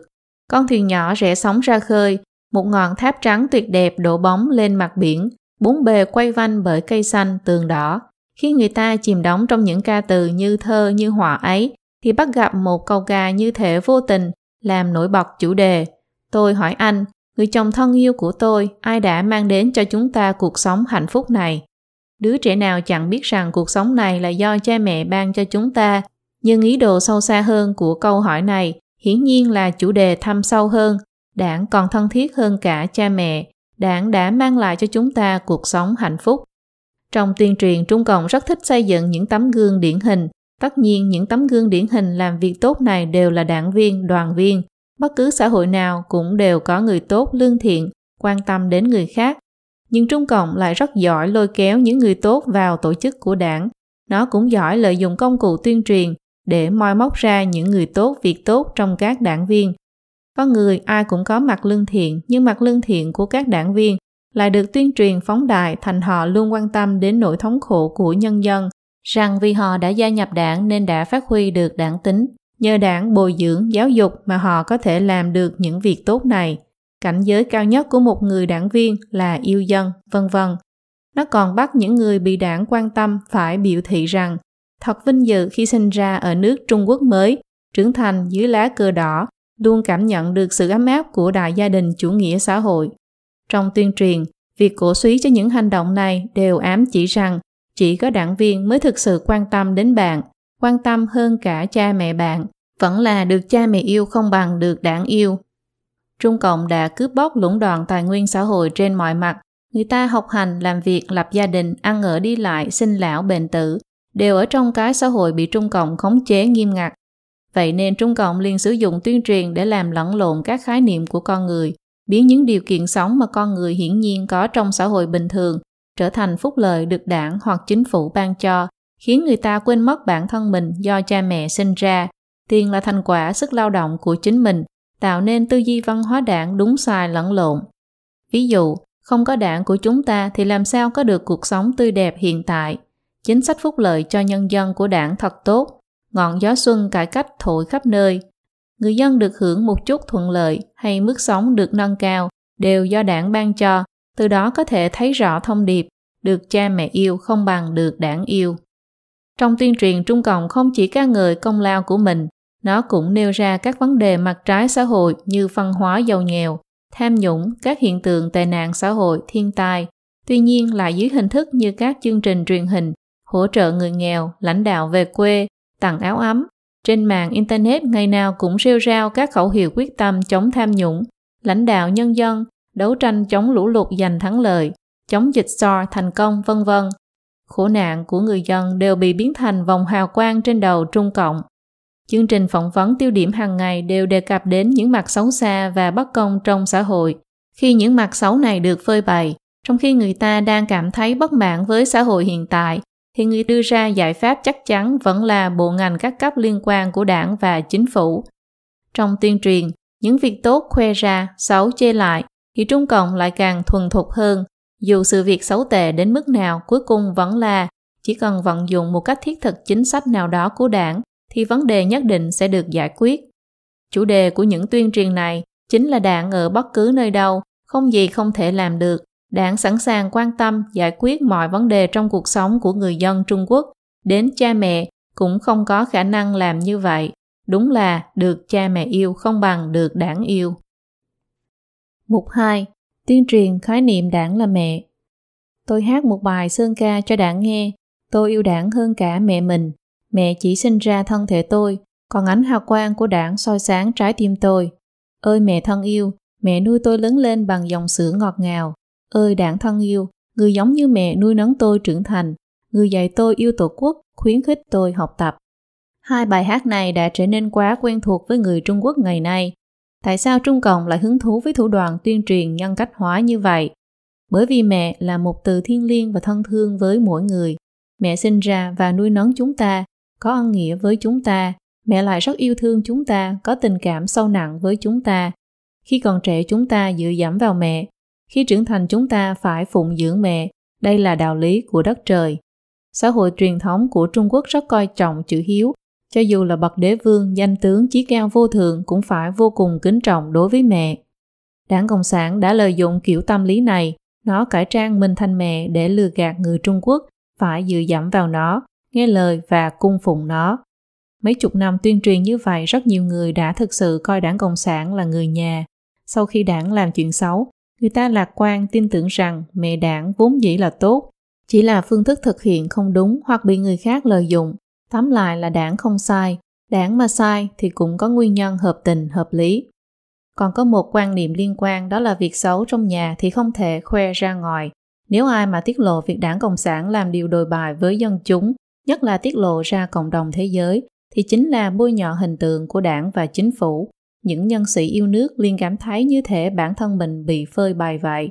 Họ sẽ đứng lên dùng ngòi bút làm vũ khí. Khoan hãy nói rằng đảng không phải là mẹ của chúng ta. Cứ giả dụ như nó là mẹ đi. Nếu một người mẹ mà cầm con dao thái rau lên để đe dọa đứa trẻ, thì hàng xóm không những nên quan tâm mà thậm chí còn nên gọi cảnh sát đến. Cứ coi như nói một cách nhẹ nhàng nhất, Trung Cộng chỉ làm việc xấu, còn tâm thì tốt, thì người dân cũng nên phơi bày ra, dùng áp lực mạnh mẽ của dư luận quốc tế để khiến cho nó không dám tiếp tục hành ác nữa. Mặt khác, khi ngày càng nhiều sự thật lịch sử và nội tình của Trung Cộng được tiết lộ, chúng ta đã biết rằng việc Trung Cộng giết người, ham nhũng, lừa gạt và đàn áp tàn bạo đối với người dân Trung Quốc chính là nguyên tắc lý luận mà nó công khai ca ngợi và là phương châm chính sách quen thuộc của nó. Từ chỉnh phong, phản hữu, là cách mạng văn hóa cho đến bức hại Pháp Luân Công đều quyết không phải là sự sai lầm của đảng Cộng sản, mà đó là sách lược nghiêm túc của nó, là một phần trong việc thực thi chính sách thống trị của nó. Do đó, Trung Cộng hoàn toàn không phải là người thân thiết hơn cả cha mẹ, mà là một tên cướp, tên lưu manh khoác áo người tốt, người thân. Mục 3. Nguyên nhân tâm lý của việc nhận giặc làm cha Thời kỳ đầu thập niên 80, Hứa Linh Quân nhân vật chính trong bộ phim nổi tiếng một thời Người chăn ngựa, bị gián nhãn cánh hữu, bị đầy đi lưu vong ở nội Mông Cổ 20 năm. Cha mẹ cậu đã di cư sang Mỹ từ trước, trở về nước thăm cậu và mời cậu sang Mỹ sống. Tuy nhiên cậu đã từ chối một cách mềm mỏng nhưng kiên quyết. Lý do là những khổ nạn của bản thân cậu và của hàng trăm triệu người dân Trung Quốc chỉ là một sự sai lầm của lịch sử, là người mẹ đã trách nhầm con. Con cái không thể nào oán trách mẹ được, bởi vì mẹ luôn yêu con, luôn mong muốn điều tốt cho con, cho dù có lúc phương pháp không phù hợp lắm. Lối suy nghĩ của hứa linh quân rất phổ biến, mẹ đánh con, mẹ trách nhầm con, là lối ví von thường được sử dụng trong các tác phẩm văn nghệ vào giai đoạn cuối những năm 70 và đầu những năm 80, cũng là tâm thái mà rất nhiều phần tử trí thức và cán bộ đảng viên đã trải qua trong các cuộc vận động chính trị, hết lần này đến lần khác của Trung Cộng. Chúng ta không cần hoài nghi về tính chân thực của loại tình cảm này. Ở đây chúng tôi muốn phân tích một chút Biết bao nạn nhân đã nhiều lần bị Trung Cộng đùa giỡn, đàn áp tàn bạo. Họ đã bỏ phí những ngày tháng thanh xuân tươi đẹp nhất của mình trong lao tù, trại lao động, vùng nông thôn hay nơi biên cương, thậm chí bị đàn ép gia đình ly tán, nhà tan cửa nát. Tại sao họ lại dễ dàng chấp nhận sự sám hối giả tạo của Trung Cộng đến như vậy? Nội hàm chân thực của tuyên truyền được cha mẹ yêu không bằng được đảng yêu là muốn người ta cuối cùng phải dự dẫm nghe theo Trung Cộng kể còn thân thiết hơn cha mẹ. Người Trung Quốc vốn rất coi trọng chữ hiếu, luôn coi việc nhận nhầm cha mẹ là nỗi nhục nhã lớn. Nhận giặc làm cha là một trong những câu sỉ nhục nặng nề nhất. Nhưng tại sao dưới sự thống trị của Trung Cộng, rất nhiều người dân Trung Quốc lại nhận nhầm Trung Cộng mới có 80 tuổi, thành người mẹ của dân tộc Trung Hoa 5.000 tuổi. Nguyên nhân đằng sau tâm lý này là gì? Có ba nguyên nhân chính. Một là có liên quan đến việc tuyên truyền lừa gạt của Trung Cộng. Hai nguyên nhân khác có liên quan đến tâm lý của người bị lừa gạt. Một, Hai đảng Cộng sản thật và giả Đảng Cộng sản rất giỏi phất cao ngọn cờ đạo đức, nhưng nội hàm của những câu khẩu hiệu đạo đức này hoàn toàn để phục vụ cho mục đích cuối cùng của Trung Cộng. Ví dụ toàn tâm toàn ý phục vụ nhân dân là phải phục vụ cho những người mà đảng xác định là nhân dân, còn đối với những người mà đảng xác định là kẻ thù thì phải vô tình, tàn nhẫn như gió quét lá rụng. Chí công vô tư nghĩa là phải một lòng vì đảng. Trọng tâm của việc học theo tấm gương lôi phong là phải học tập lập trường giai cấp rõ ràng của lôi phong, phải trung thành với đảng như những con ốc vít của đảng. Ngũ giảng tứ Mỹ tam nhiệt ái không tách rời yêu đảng Cộng sản, yêu chủ nghĩa xã hội. Vẻ đẹp tâm hồn nhất định là đẹp ở tình yêu chủ nghĩa xã hội dưới sự lãnh đạo của đảng Cộng sản. Văn minh tinh thần là phải dùng tư tưởng chủ nghĩa Mark Lenin để chiếm lĩnh tư tưởng văn hóa và dư luận, Lấy đức trị quốc chính là phải lấy chủ nghĩa Mark Lenin, tư tưởng Mao Trạch Đông, lý luận Đặng Tiểu Bình làm cảnh giới cao nhất của Đức. Xã hội hài hòa, nhấn mạnh một xã hội hài hòa theo chủ nghĩa xã hội, đồng lòng với đảng, là sự hài hòa với những người mà đảng thích, bác vinh bác nhục, là dựa vào những điều đảng yêu và ghét để phân định đâu là vinh, đâu là nhục. Do cuộc vận động đạo đức của Trung Cộng đều lấy việc phục vụ cho Trung Cộng là mục đích cao nhất, cho nên cuộc vận động giáo dục đạo đức căn bản không có tác dụng, chỉ như một trận gió thổi qua, ngược lại khiến cho đạo đức xã hội Trung Quốc ngày càng tuột dốc. Nguy cơ về đạo đức giờ đây đã trở thành mối nguy cơ xã hội mà Trung Quốc công nhận. Tuy nhiên khách quan mà nói, thì cuộc vận động đạo đức này lại giúp Trung Cộng khoác lên mình bộ cánh đạo đức giả để mị dân. Trung Cộng cũng đã quen với việc quy kết tất cả những sai lầm mà nó đã phạm trong lịch sử cho một vài cá nhân chịu tội thay. Các kênh truyền thông miệng lưỡi của Trung Cộng lại còn mô tả nó như anh hùng rửa nổi nhục mất nước, chấn hưng Trung Hoa. Suốt một thời gian dài như vậy, cho dù người dân trong lịch sử đã phải chịu bao đau khổ do Trung Cộng gây ra, trong mắt của rất nhiều người vẫn tồn tại một hình ảnh giả tạo của Trung Cộng. Họ tưởng rằng giả tướng này mới là bản chất thật của đảng, vậy nên cho dù bản thân họ phải chịu những tổn hại và oan khuất to lớn, họ vẫn có thiện ý với Trung Cộng, cho rằng xuất phát điểm của đảng là tốt. 2. Từ chối thừa nhận bản thân mình đã bị lừa. Đa phần những người bị lừa thông thường không muốn nhận rằng mình đã bị lừa, bởi vì thừa nhận mình bị lừa dối cũng đồng nghĩa với thừa nhận bản thân mình đã từng ấu trĩ, nhẹ dạ, thiếu kinh nghiệm, không hiểu thời thế. Rất nhiều thanh niên từng ngôn giữ lý tưởng cứu nước, cứu dân, nghe và tin theo sự tuyên truyền của Trung Cộng, tưởng rằng nó thực sự là một lòng vì dân tộc. Do đó họ đã gia nhập Trung Cộng hoặc cùng đồng hành với nó, ôm giữ thái độ đồng tình và tán thưởng nó. Trong sự nghiệp của Trung Cộng, họ đã đổ biết bao tâm huyết, dành biết bao tình cảm, Cuối cùng vào một ngày họ phát hiện rằng lý tưởng trong sáng của mình đã bị Trung Cộng biến thành trò đùa vô tình. Các cuộc thanh trừng nội bộ và sự xa đọa của Trung Cộng đã vượt xa bất cứ cái gọi là chính quyền của giai cấp bóc lột nào trong lịch sử. Những tai họa do chính quyền Trung Cộng gây ra cho nhân dân và đất nước cũng vượt xa bất cứ cuộc xâm lược ngoại xâm nào trong lịch sử.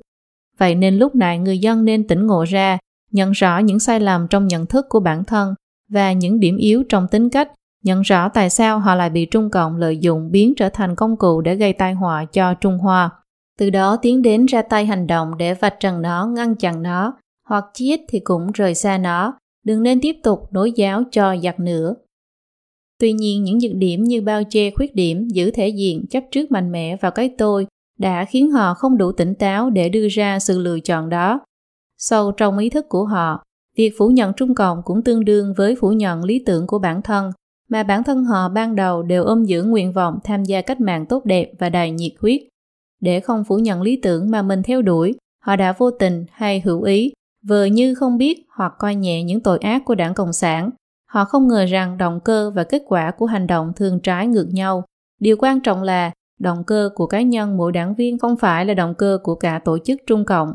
Hành vi của cá nhân đảng viên cũng không phải là hành vi của cả tổ chức Trung Cộng mà động cơ và hành vi của tổ chức Trung Cộng mới là cơ sở để nhận định bản chất của nó.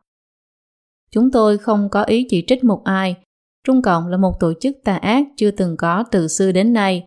Miệng lưỡi nó có thể nói những điều vô cùng tốt đẹp, nhưng sau lưng lại không từ một thủ đoạn xấu nào. Sự tà ác và vô nhân tính của nó đã vượt quá cả thực tế và tưởng tượng của nhân loại.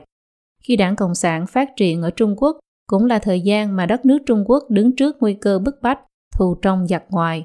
Trong tình huống đó, muốn suy nghĩ một cách trầm tĩnh, phán đoán một cách lý trí quả thực không dễ. Giờ đây đã qua mấy chục năm, những người đã bị lừa gạt suốt một nửa cuộc đời, thậm chí lâu hơn nữa, lần đầu tiên họ có cơ hội nhìn rõ được bản chất của Trung Cộng. Phải thích ứng với nhược điểm tâm lý lớn, phải suy nghĩ lại một cách kỹ lưỡng về cuộc sống và sự nghiệp của bản thân. Do vậy, điều cần nhất đối với họ là một dũng khí và đạo đức lớn để đối diện với bản thân. 3. Hội chứng Stockholm Ngày 23 tháng 8 năm 1973, có hai tên cướp có vũ trang đã đột nhập vào một ngân hàng ở Stockholm, Thụy Điển. Bọn chúng vừa điên cuồng nổ súng bừa bãi vừa nói, bữa tiệc đã bắt đầu rồi. Hai tên cướp đã bắt giữ bốn nhân viên gồm ba nam giới và một phụ nữ. Cảnh sát lập tức bao vây hiện trường. Đến ngày 28, họ đã đột kích thành công, cứu được những con tin và bắt được hai tên cướp. Trong suốt 6 ngày cảnh sát giằng co với mấy tên cướp, các con tin không những từ chối sự ứng cứu từ bên ngoài, mà còn cho rằng những cảnh sát đến cứu họ muốn làm hại họ, còn những kẻ bắt giữ họ mới đang bảo vệ họ. Điều khiến người ta kinh ngạc hơn là sau khi mấy con tin này được cứu thoát, họ không những không tố cáo những tên cướp này mà còn ca ngợi chúng trước truyền thông và tòa án. Họ cảm ơn chúng vì đã không giết mà đối xử tốt với họ. Trong số đó, một con tin nữ thậm chí còn đính hôn với một tên cướp, còn một con tin khác đã lập một quỹ quyên góp tiền trên toàn thế giới để ủng hộ cho tên cướp. Khi sinh mệnh bị uy hiếp, dục vọng sống mạnh mẽ đã khiến những con tin này ủng hộ những kẻ bắt giữ họ, mà sự ủng hộ này còn tiếp tục kéo dài sau khi sự uy hiếp kết thúc. Hội chứng tinh thần này sau đó được gọi là hội chứng Stockholm. Để tạo nên hội chứng Stockholm cần có 4 điều kiện. Điều kiện thứ nhất là phải làm cho người ta thực sự cảm thấy sinh mệnh bị uy hiếp, khiến họ tin rằng những kẻ tra tấn này bất cứ lúc nào cũng sẽ làm hại họ không chút do dự. Điều kiện thứ hai là kẻ tra tấn nhất định phải ban cho người bị hại một chút ân huệ nhỏ, khiến người bị hại tin rằng kẻ tra tấn chính là cứu tinh của họ. Điều kiện thứ ba là khống chế mọi tin tức đến với người bị hại, khiến họ bị cách ly hoàn toàn với bên ngoài, không biết được bất cứ thông tin nào mà kẻ tra tấn không muốn họ biết. Điều kiện thứ tư là làm cho người bị hại cảm thấy không còn con đường nào thoát thân. Không khó mà nhận ra rằng Trung Cộng hội tụ tất cả các điều kiện để tạo nên hội chứng Stockholm.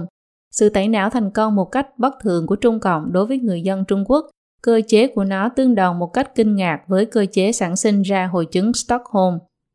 Trung Cộng đã tạo ra hội chứng Stockholm một cách khá quy mô, bắt đầu từ cuộc vận động chỉnh phong thẩm can diệt phản ở Diên An vào thập niên 40 các bản khai nhận lỗi sửa sai của các đảng viên thông thường đều phải sửa 3-4 lần có bản được sửa đổi hơn 13 lần. Họ chỉ sợ không đủ sâu sắc thì khó mà qua nổi.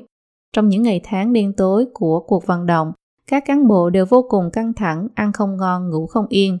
Các cán bộ đảng viên bị bạo lực uy hiếp, bị nhồi nhét vào đầu những lý luận của đảng, trải qua thời gian dài trong cảnh địa ngục tinh thần, cuối cùng cả thể xác lẫn tinh thần đều run rẩy quy phục trước uy quyền của đảng. Nhà văn Lưu Bạch Vũ nhớ lại, ông đã trải qua những đợt công kích trong cuộc vận động thẩm tra cán bộ, mới từ không trung cao vàng trường đáp xuống mặt đất bằng phẳng. Cái gọi là mặt đất bằng phẳng chính là mắc phải hội chứng Stockholm. Họ đã quên mất trạng thái lúc khỏe mạnh của mình. Trong các cuộc vận động chính trị, Trung Cộng thường dùng thủ đoạn vừa đấm vừa xoa. Mỗi đảng viên đều hy vọng được đảng tín nhiệm, được đảng coi là người của nó, chứ không phải là kẻ thù, được làm công cụ đấu tranh của đảng chứ không phải đối tượng bị đảng đả kích. Một thủ đoạn quen thuộc khác của Trung Cộng là tiến 10 bước lùi một bước. Sau mỗi cuộc vận động nó lại hô hào quảng đại hóa, bắt đầu phân biệt, cải chính, bình phản. Những người không may không vượt qua được trong các cuộc vận động, thường rất hy vọng vào bình phản. Khi đột nhiên được ban tặng cho một chút ân huệ nhỏ, họ thường cảm thấy vừa mừng vừa lo, cảm kích đối với Trung Cộng đến rơi nước mắt. Nhà văn nữ Đinh Linh với quyển tiểu thuyết dài tập Mặt trời chiếu trên sông Tan Can đã giành giải thưởng văn học Stalin vào năm 1951, từng làm mưa làm gió một thời trên văn đàn sau năm 1949. Nhà văn này gia nhập Trung Cộng vào năm 1932, bị xếp vào thành phần phản động quốc dân đảng và bị giam lỏng ở Nam Kinh suốt 3 năm. Bị đảng mà cô trung thành tuyệt đối lưu đày và giam giữ 20 năm. Trong thời gian đó còn bị tra tấn đến tàn tật. Tuy đảng không yêu cô ấy nhưng cô ấy vẫn yêu đảng. Sau cuộc bình phản, trong lần tái bản cuốn sách Mặt trời chiếu trên sông Tan Can, cô nói rằng cô vẫn như một người chiến sĩ gọi tên Mao Chủ tịch xông ra chiến trường. Năm 1984, hai năm trước khi từ trần, Đinh Linh viết thư cho Trung ương đảng. Trong 52 năm qua, tôi luôn cảm thấy ấm áp, vinh dự, hạnh phúc, được đảng dẫn dắt khiến tôi càng thêm gắn bó với đảng, càng thêm thấu hiểu nhân dân, càng thêm tin tưởng vào sự tất thắng của chủ nghĩa cộng sản. Lúc đó Đinh Linh đã gần 80 tuổi, bà đã trải qua một phần tư cuộc đời trong củi sắt của Trung Cộng, tận mắt chứng kiến sự bất công, tàn khốc, vô tình của Trung Cộng, vậy mà vẫn như một người chiến sĩ gọi tên Mao chủ tịch xông ra chiến trường, quả là khiến người ta cảm thấy không rét mà run. Những người đã từng trải qua các cuộc vận động chính trị của Trung Cộng đã tận mắt chứng kiến bộ máy chuyên chế Trung Cộng giả mang càng quét phá hủy, đập nát, phá tan, đã bị Trung Cộng dọa cho không còn hồn ví. Những người Trung Quốc đáng thương đến nỗi ngay cả trong nhà mình cũng không dám nói to, ra nước ngoài sống cũng không dám mở xem một chút các sách báo bị Trung Cộng coi là phản động. Khi họ nói hoặc hát rằng được cha mẹ yêu không bằng được đảng yêu, ơi đảng, người mẹ thân yêu, tôi coi đảng như mẹ, chúng ta nghe như tiếng kêu rên rỉ của những tâm hồn bị dày xéo khi mắc phải hội chứng Stockholm. Ba tình huống đã phân tích ở trên bị Trung Cộng lừa gạt chấp trước vào cái tôi cá nhân, hội chứng Stockholm đều có thể khiến người ta tự giác hô những câu khẩu hiệu mà Trung Cộng muốn họ hô. Hơn thế nữa, ngày nay ngày càng nhiều người qua thời gian dài được Trung Cộng huấn luyện, họ có thể dễ dàng mang hai bộ mặt, thay đổi hai dòng điệu, họ dùng một bộ mặt, một dòng điệu để đối phó với các quan chức Trung Cộng. Trong các báo cáo hội nghị và báo cáo tư tưởng, một bộ mặt kia để nói chuyện với bạn bè và người thân trong các bữa cơm gia đình thân mật. Vài năm trước, người dân Đại Lục có một câu cửa miệng điển hình thể hiện tâm lý này, ăn nhiều cơm, uống ít rượu, nghe lời vợ, đi theo đảng. Tại sao phải nghe lời vợ? Bởi vì trong tâm người ta đều biết rằng chỉ có người thân, bạn bè mới quan tâm chân thành tới chúng ta.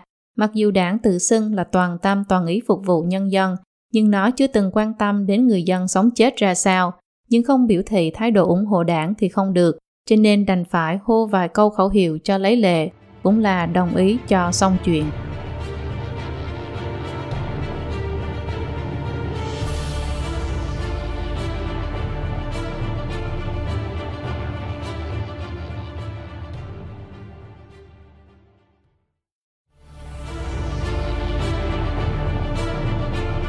Ban biên tập Cựu Bình Giải thể văn hóa đảng Phần 2 Các biểu hiện cụ thể của văn hóa đảng. Chương 5 Biểu hiện thường thấy của văn hóa đảng trong tuyên truyền. Phần hạ. Phần 3 Phải nghe lời đảng đi theo đảng. Trong tuyên truyền Trung Cộng không chỉ muốn người ta tin rằng không có đảng Cộng sản thì không có nước Trung Quốc mới, khiến họ vô cùng biết ơn đảng. Cũng không chỉ muốn người ta phải coi đảng như người thân thiết nhất, khiến họ tràn đầy tình thân với đảng. Nó còn muốn biến người dân thành công cụ phục tùng, khiến họ nhất cử nhất động phải nghe theo nó, đi theo nó, phục vụ cho mục tiêu chính trị của nó. Mục 1. Thủ đoạn tuyên truyền hai mặt Để đạt được mục đích khiến người dân phải nghe lời đảng đi theo đảng, Trung Cộng đã dùng thủ đoạn vừa đóng vai phản diện vừa đóng vai chính diện. Trong thời kỳ vận động chính trị nó đóng vai phản diện, còn bình thường nó đóng vai chính diện. Vai phản diện chính là phê bình đã kích đối với những người có tư tưởng độc lập, sau đó chuyển thành bài học giáo huấn về phản diện để giáo dục dân chúng, khiến họ vì quá sợ hãi mà không thể không đi theo đảng. Mỗi cuộc vận động chính trị, vận động chính phong của Trung Cộng đều là những cuộc thanh trừng tàn khốc những người không trung thành với nó, đồng thời nó không ngừng gia tăng cảm giác khủng bố của người dân, khiến người dân phải luôn ghi tâm khắc cốt rằng không nghe lời đảng, không đi theo đảng thì sẽ không được yên ổn. Trong định nghĩa của Trung Cộng, chỉ có người biết nghe lời đảng đồng lòng nhất trí với đảng thì mới thuộc về nhân dân, thuộc về nhóm đa số ủng hộ đảng. Nếu không sẽ thuộc về phần tử lạc hậu bị phê phán, thậm chí thuộc về nhóm thiểu số bị đả kích. Suốt hai mươi mấy năm nay, Trung Cộng luôn phê phán cái gọi là tự do hóa của giai cấp tư sản, cũng là vì nó không thể chịu được tư tưởng độc lập và lựa chọn tự do của người dân bởi điều đó ắt sẽ dẫn đến việc người dân có thể không nghe lời đảng, không đi theo đảng. Mặt khác, Trung Cộng cũng rất giỏi đóng vai chính diện, nó làm cái gọi là tuyên truyền chính diện. Nghe lời đảng đi theo đảng trở thành nội dung tuyên truyền chủ đạo ở khắp mọi nơi, từ việc tăng bốc thủ lĩnh đảng, vận động thần thánh hóa đảng, tăng bốc sự lãnh đạo, phương châm chính sách và cái gọi là thành tích của Trung Cộng, đến việc giáo dục đảng tính, dựng nên những tấm gương điển hình, khuôn mẫu vân vân. Tân bốc thủ lãnh đảng chính là để thần thánh hóa đảng. Mục đích căn bản nhất là để duy trì sự thống trị của Trung Cộng, lôi kéo người ta nghe lời đảng đi theo đảng. Mao được tăng bốc thành vị lãnh tụ vĩ đại, người thầy vĩ đại, thống soái vĩ đại, người lãnh đạo vĩ đại. Một câu hơn cả vàng câu, mỗi câu đều là chân lý. Người dân tất nhiên chỉ cần nghe lời là được. Thời đó mỗi người đều có một quyển sách Hồng Bảo Thư. Ai ai cũng phải nghe lời Mao Chủ tịch trở thành người chiến sĩ giỏi của Mao Chủ tịch. Cho dù Mao đã phạm nhiều lỗi lầm nghiêm trọng, trực tiếp gây ra nạn đói lớn nhất trong lịch sử nhân loại vào cuối thập niên 50, đầu thập niên 60, Đại hội tổng kết năm 1962 của Trung Cộng vẫn khoác lác không biết ngượng rằng trong thời gian khó khăn chúng ta càng phải dựa dẫm và tin tưởng vào sự lãnh đạo của đảng, sự lãnh đạo của Trung ương, sự lãnh đạo của Mao Chủ tịch. Có như vậy, chúng ta mới càng dễ khắc phục khó khăn. Sau Mao còn có Chủ tịch Hoa Quốc Phong, lãnh tụ Anh Minh, sau đó là Tổng công trình sư Đặng Tiểu Bình, đến cả Giang Trạch Dân cũng được tân bốc là người dẫn đường kế thừa quá khứ mở ra tương lai. Sau sự ra đời của thuyết tam đại biểu, Bộ trưởng Bộ Tuyên truyền kêu gọi phải cố gắng hết sức để thấm nhuần tư tưởng quan trọng của thuyết tam đại biểu vào người dân, trở thành kim chỉ nam hành động cho quảng đài cán bộ quần chúng, trở thành kim chỉ nam căn bản cho các công việc của chúng ta. Thế nên ở một vài vùng nông thôn trên các bức tường đột nhiên xuất hiện các biểu ngữ lớn dùng thuyết tam đại biểu để chỉ đạo công việc giết mổ của chúng ta. Nghe lời đảng đi theo đảng còn bị cố định bằng hình thức pháp luật. Hiến pháp vốn là pháp luật căn bản của một quốc gia, nhưng Trung Cộng lại đưa thêm câu giữ vững sự lãnh đạo của đảng Cộng sản vào trong đó, yêu cầu người ta khi tham gia và thảo luận chính trị nhất thiết không được động tới sự lãnh đạo của đảng. Ngoài ra, mỗi đại hội lớn của Trung Cộng đều được tuyên truyền thành đại hội đoàn kết, đại hội thắng lợi. Mỗi hội nghị của Trung Cộng người ta đều nêu cao tinh thần lĩnh hội sâu sắc, chăm chỉ học tập, quán triệt thực thi, từ đó có thể nghe lời đảng đi theo đảng tốt hơn. Đồng thời Trung Cộng còn định kỳ thực hiện cái gọi là giáo dục đảng tính, cưỡng ép đảng viên học tập các loại văn kiện của đảng, viết báo cáo tư tưởng, để đảm bảo tư tưởng của người ta phải nhất trí với đảng, tư tưởng đúng đắn, kiên quyết phục tùng sự lãnh đạo của đảng. Câu này đã trở thành ngôn từ điển hình trong báo cáo của đảng. Ngoài thân thánh hóa bản thân, Trung Cộng còn liên tục xây dựng nên các gương điển hình. Nó tuyên truyền rằng nghe lời đảng đi theo đảng có thể đưa đến thắng lợi cách mạng, cải thiện đời sống nhân dân vân vân, nhằm tô vẽ cho bộ mặt của nó, lừa gạt để lấy được lòng tin của người dân. Như nhân vật điển hình Lôi Phong được Trung Cộng hết lời ca ngợi, cuối cùng còn nhấn mạnh rằng anh ta kiên trì nghe lời đảng, suốt đời đi theo đảng. Đảng hô hào làm nông nghiệp trên quy mô lớn, Lôi Phong liền chủ động xin làm nông dân. Đảng hô hào cần tăng cường sản xuất công nghiệp, anh ta lập tức bỏ nhà đi làm công nhân. Đảng hô hào thanh niên gia nhập quân đội, anh ta lại nhập ngũ. Làm bưu đề tặng anh ta, đọc sách của Mao Chủ tịch, nghe lời của Mao Chủ tịch, làm theo chỉ thị của Mao Chủ tịch, trở thành người chiến sĩ giỏi của Mao Chủ tịch. Tuyên truyền ca ngợi lôi phong, học theo tấm gương lôi phong, cũng có nghĩa là yêu cầu người ta phải nghe lời đảng, đi theo đảng giống như anh ta. Khi dựng nên các tấm gương điển hình như Tiêu Dụ Lộc, Khổng Phùng Xăm, Trung Cộng cũng không quên đề cập đến tư tưởng chủ đạo, nghe lời đảng đi theo đảng. Khi Tiêu Dụ Lộc biết bản thân bị bệnh nặng, anh ta nhắn nhủ với vợ rằng em phải mãi mãi nghe lời đảng, sống và học tập theo Mao Chủ tịch, công tác tốt, giáo dục con cái trở thành những người kế tục cho cách mạng. Các hình thức văn nghệ của Trung Cộng cũng nhồi nhét vào đầu người dân chủ đề nghe lời đảng đi theo đảng. Trong bộ phim Ngôi sao đỏ lấp lánh có nhắc đến trọng trách cách mạng đặt trên vai, lời giáo huấn của đảng khắc ghi trong tim, cách mạng đời đời nối tiếp như nước thủy triều, trước sau một lòng đi theo đảng. Trong chiến trường địa đạo, viết lời của chủ tịch khắc ghi trong tim, sợ gì kẻ thù điên cuồng. Trong kênh Sa Gia, nhân vật anh hùng Quách Kiến Quang hát rằng Mao Chủ tịch và Trung ương Đảng chỉ đường dẫn lối cho chúng tôi trong trận chiến đấu tại Thủy Hương. Hải Cảng lại có câu kiên định nghe lời đảng dũng mạnh tiến bước. Có thể có người cho rằng câu khẩu hiệu tuyên truyền nghe lời đảng đi theo đảng đã là chuyện xưa rồi. Kỳ thực không phải vậy. Những kiểu vận động thân thánh hóa, học tập chính trị hay là giáo dục đảng tính, nêu gương điển hình vẫn là hiện tượng thường thấy trong cuộc sống hiện đại ngày nay từ thuyết tam đại biểu đến bác vinh bác nhục, từ lời thề hiến thân của đảng viên dưới cờ, đến thái độ chính trị thể hiện sự kiên trì giữ vững sự lãnh đạo của đảng, phục tùng mệnh lệnh của đảng, của các quan chức quân đội, lính biên phòng, công nhân, nông dân, học sinh, trí thức đều đầy rẫy nội dung nghe lời đảng đi theo đảng. Khi tìm kiếm trên mạng từ khóa kiên trì sự lãnh đạo của đảng, thật ngạc nhiên là có hơn 10 triệu tin liên quan, trong khi từ khóa khổng tử cũng chỉ không quá 6 triệu tin mà thôi. Tra từ khóa mãi mãi đi theo đảng cũng có thể thấy hơn 3 triệu tin liên quan. Sau sự kiện lục tứ ngày 4 tháng 6, Trung Cộng nổ súng tàn sát người dân. Trận phong ba chính trị diễn ra vào cuối xuân đầu hè năm 1989 khiến tôi càng nhận thức thanh tĩnh rằng phải kiên trì nghe lời đảng đi theo đảng. Những câu như vậy tràn ngập trên các loại hình tuyên truyền, những câu này sau đó trở thành chuẩn mực được người ta viết trong các báo cáo tư tưởng.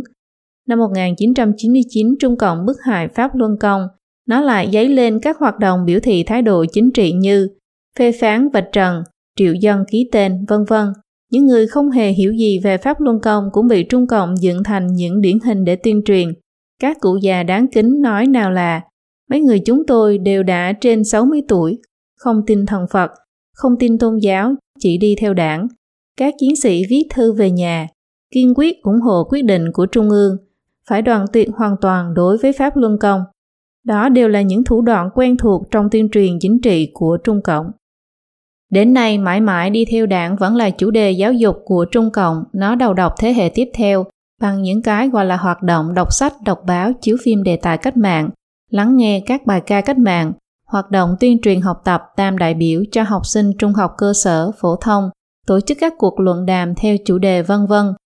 Năm 2006, kỷ niệm 50 năm ngày Trung Cộng thành lập đảng, Đài truyền hình Trung ương thực hiện các chương trình chuyên đề văn nghệ, mãi mãi đi theo đảng, từ các cơ quan, trường học, bệnh viện đến xóm làng, đường phố, đầu đầu cũng rập khuôn theo, các chương trình biểu diễn tương tự cũng ồ ạt lên sân khấu.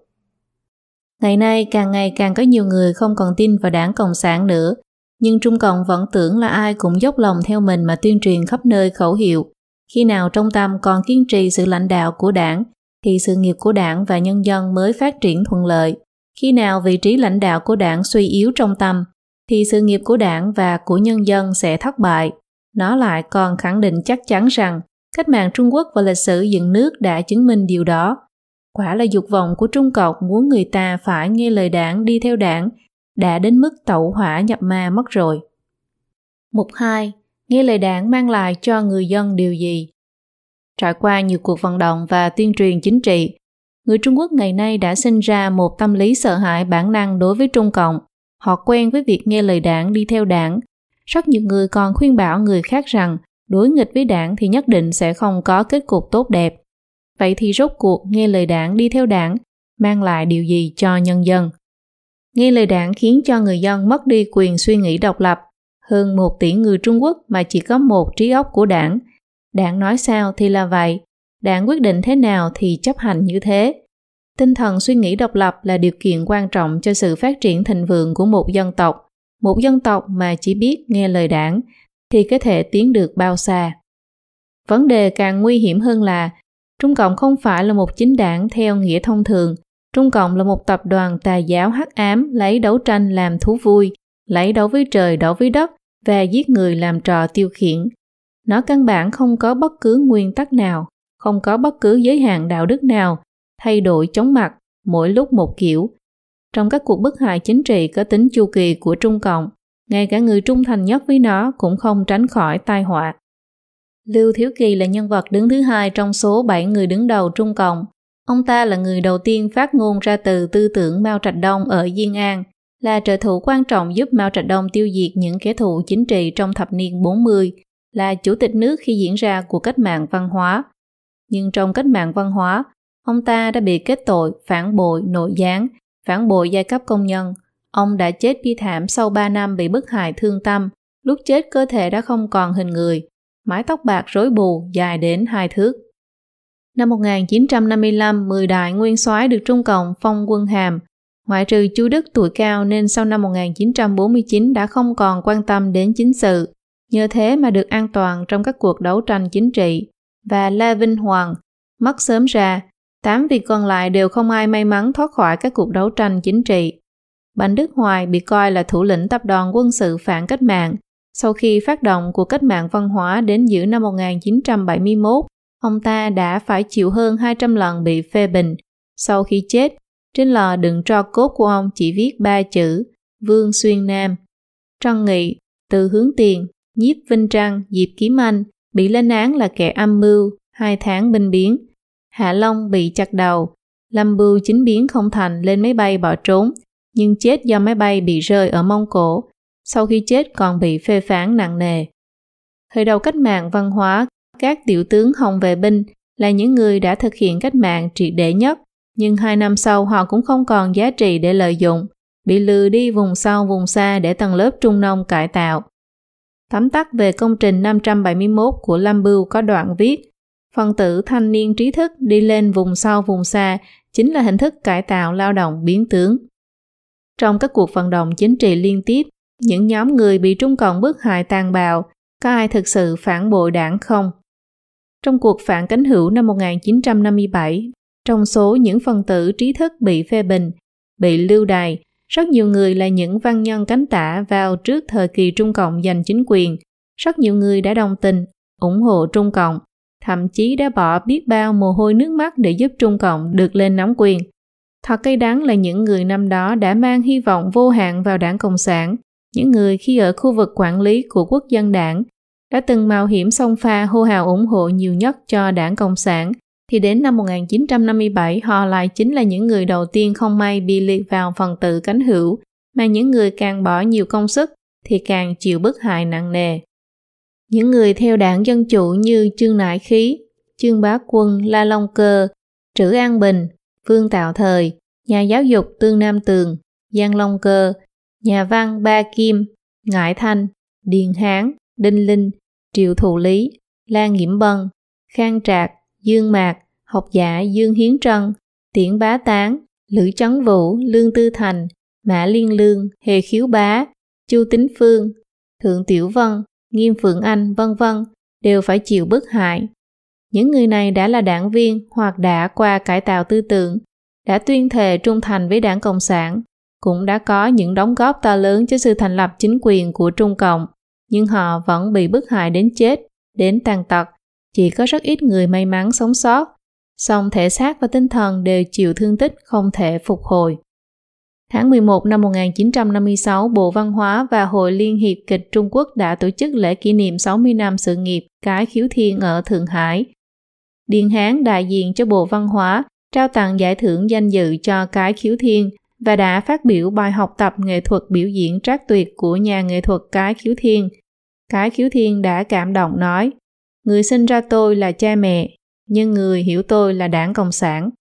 Năm 1966, cách mạng văn hóa bùng phát, cái khiếu thiên bị đám đông hung bạo lôi đi bêu đầu ngoài đường. Đầu tiên bị đánh gãy chân, rồi bị ném vào thùng phân tiếp tục đi bêu đầu. Cái khiếu thiên lúc đó đã ngoài 60 tuổi không thể chịu được sự nhục nhã. Mấy lần cố leo ra khỏi xe chở phân, lần nào cũng bị đám quần chúng điên cuồng hất trở lại. Vị vũ sư nổi tiếng khắp Nam Bắc ấy đã bị tra tấn như vậy đến chết giữa thanh thiên bạch nhật. Nhà văn Lão Xá phục tùng đảng về chính trị, luôn giữ tư thái là theo sát đảng. Sau năm 1949, ông ta sáng tác một loạt tác phẩm như Râu rồng, Xuân Hoa Thu Thực, Đội xung kích thanh niên, Hồng Đại Viện và một gia đình đại biểu ca ngợi công lao của chính quyền Trung Cộng. Ngày 23 tháng 8 năm 1966, Lão Xá lúc đó là Chủ tịch Hội Liên hiệp Văn học Nghệ thuật đã bị Hồng Vệ Binh bắt giữ cùng với nhà văn Tiêu Quân, Lạc Tăng Cơ, nghệ thuật gia Tuần Hệ Sinh, vân vân. Bọn họ đều bị cạo trọc đầu, bắt đeo nhãn hiệu phân tử xấu, phản động, đầu trâu mặt ngựa, bị đổ mực lên đầu. Hồng vệ binh cưỡng ép họ quỳ xung quanh đống lửa đốt các đồ hóa trang, sách vở của họ, chịu lễ rửa tội bằng ngọn lửa cách mạng. Chúng dùng đạo cụ và dây da bọc đồng để đánh họ.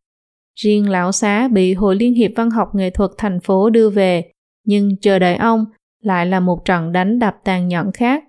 Lão xá hét lớn rằng mình yêu đảng, yêu chủ nghĩa xã hội, đổi lại là những trận đánh càng điên cuồng hơn. Ngày hôm sau, lão xá tự trầm mình ở hồ Thái Bình. Những khẩu hiệu chống tham nhũng, chống mua quan bán chức trong phong trào học sinh năm 1989 hoàn toàn mang thái độ hợp tác và khuyên nhủ đối với chính quyền. Học sinh và dân chúng đã đồng lòng kiên trì theo nguyên tắc hòa bình, lý trí, phi bạo lực. Thậm chí thủ lĩnh đại diện cho học sinh còn quỳ rất lâu trước đại lễ đường nhân dân khi gửi đơn thỉnh nguyện. Ngày 23 tháng 5, đội duy trì trật tự học sinh còn đưa ba đối tượng đã phá tượng Mao tại quảng trường Thiên an Môn đến giao nộp cho cảnh sát. Mười ngày sau, quân đội Trung Cộng vẫn đang áp đẫm máu ở Thiên An Môn. Trong thời gian đảng Cộng sản biểu diễn trò hề này, có hai sự kiện nhỏ có ý nghĩa rất sâu sắc. Trong cuộc vận động phản cánh hữu để tự cứu mình, các phần tử trí thức đã gắng sức biểu hiện bản thân rất tích cực, có tinh thần cách mạng, luôn dựa vào đảng. Nhưng đảng đã đặt ra chỉ tiêu, dù họ biểu hiện tốt thế nào cũng không giải quyết được vấn đề. Ngày 11 tháng 10 năm 1957, Đại hội Trung ương Đoàn Thanh niên Bắc Kinh tổ chức phê bình Hội Nhà văn Thanh niên. Một nhà văn đứng lên đọc một bài phê phán rất gay gắt. Khi anh ta chuẩn bị đi xuống, khi cả hội trường đang vỗ tay nhiệt liệt, Bí thư Hội Liên hiệp Văn học Nghệ thuật Bắc Kinh đột nhiên lớn tiếng tuyên bố Các đồng chí, đừng có cổ vũ cho hắn ta, đừng có bị những lời dối trá của hắn ta lừa gạt, hắn ta cũng bị xếp vào phần tử cánh hữu đấy.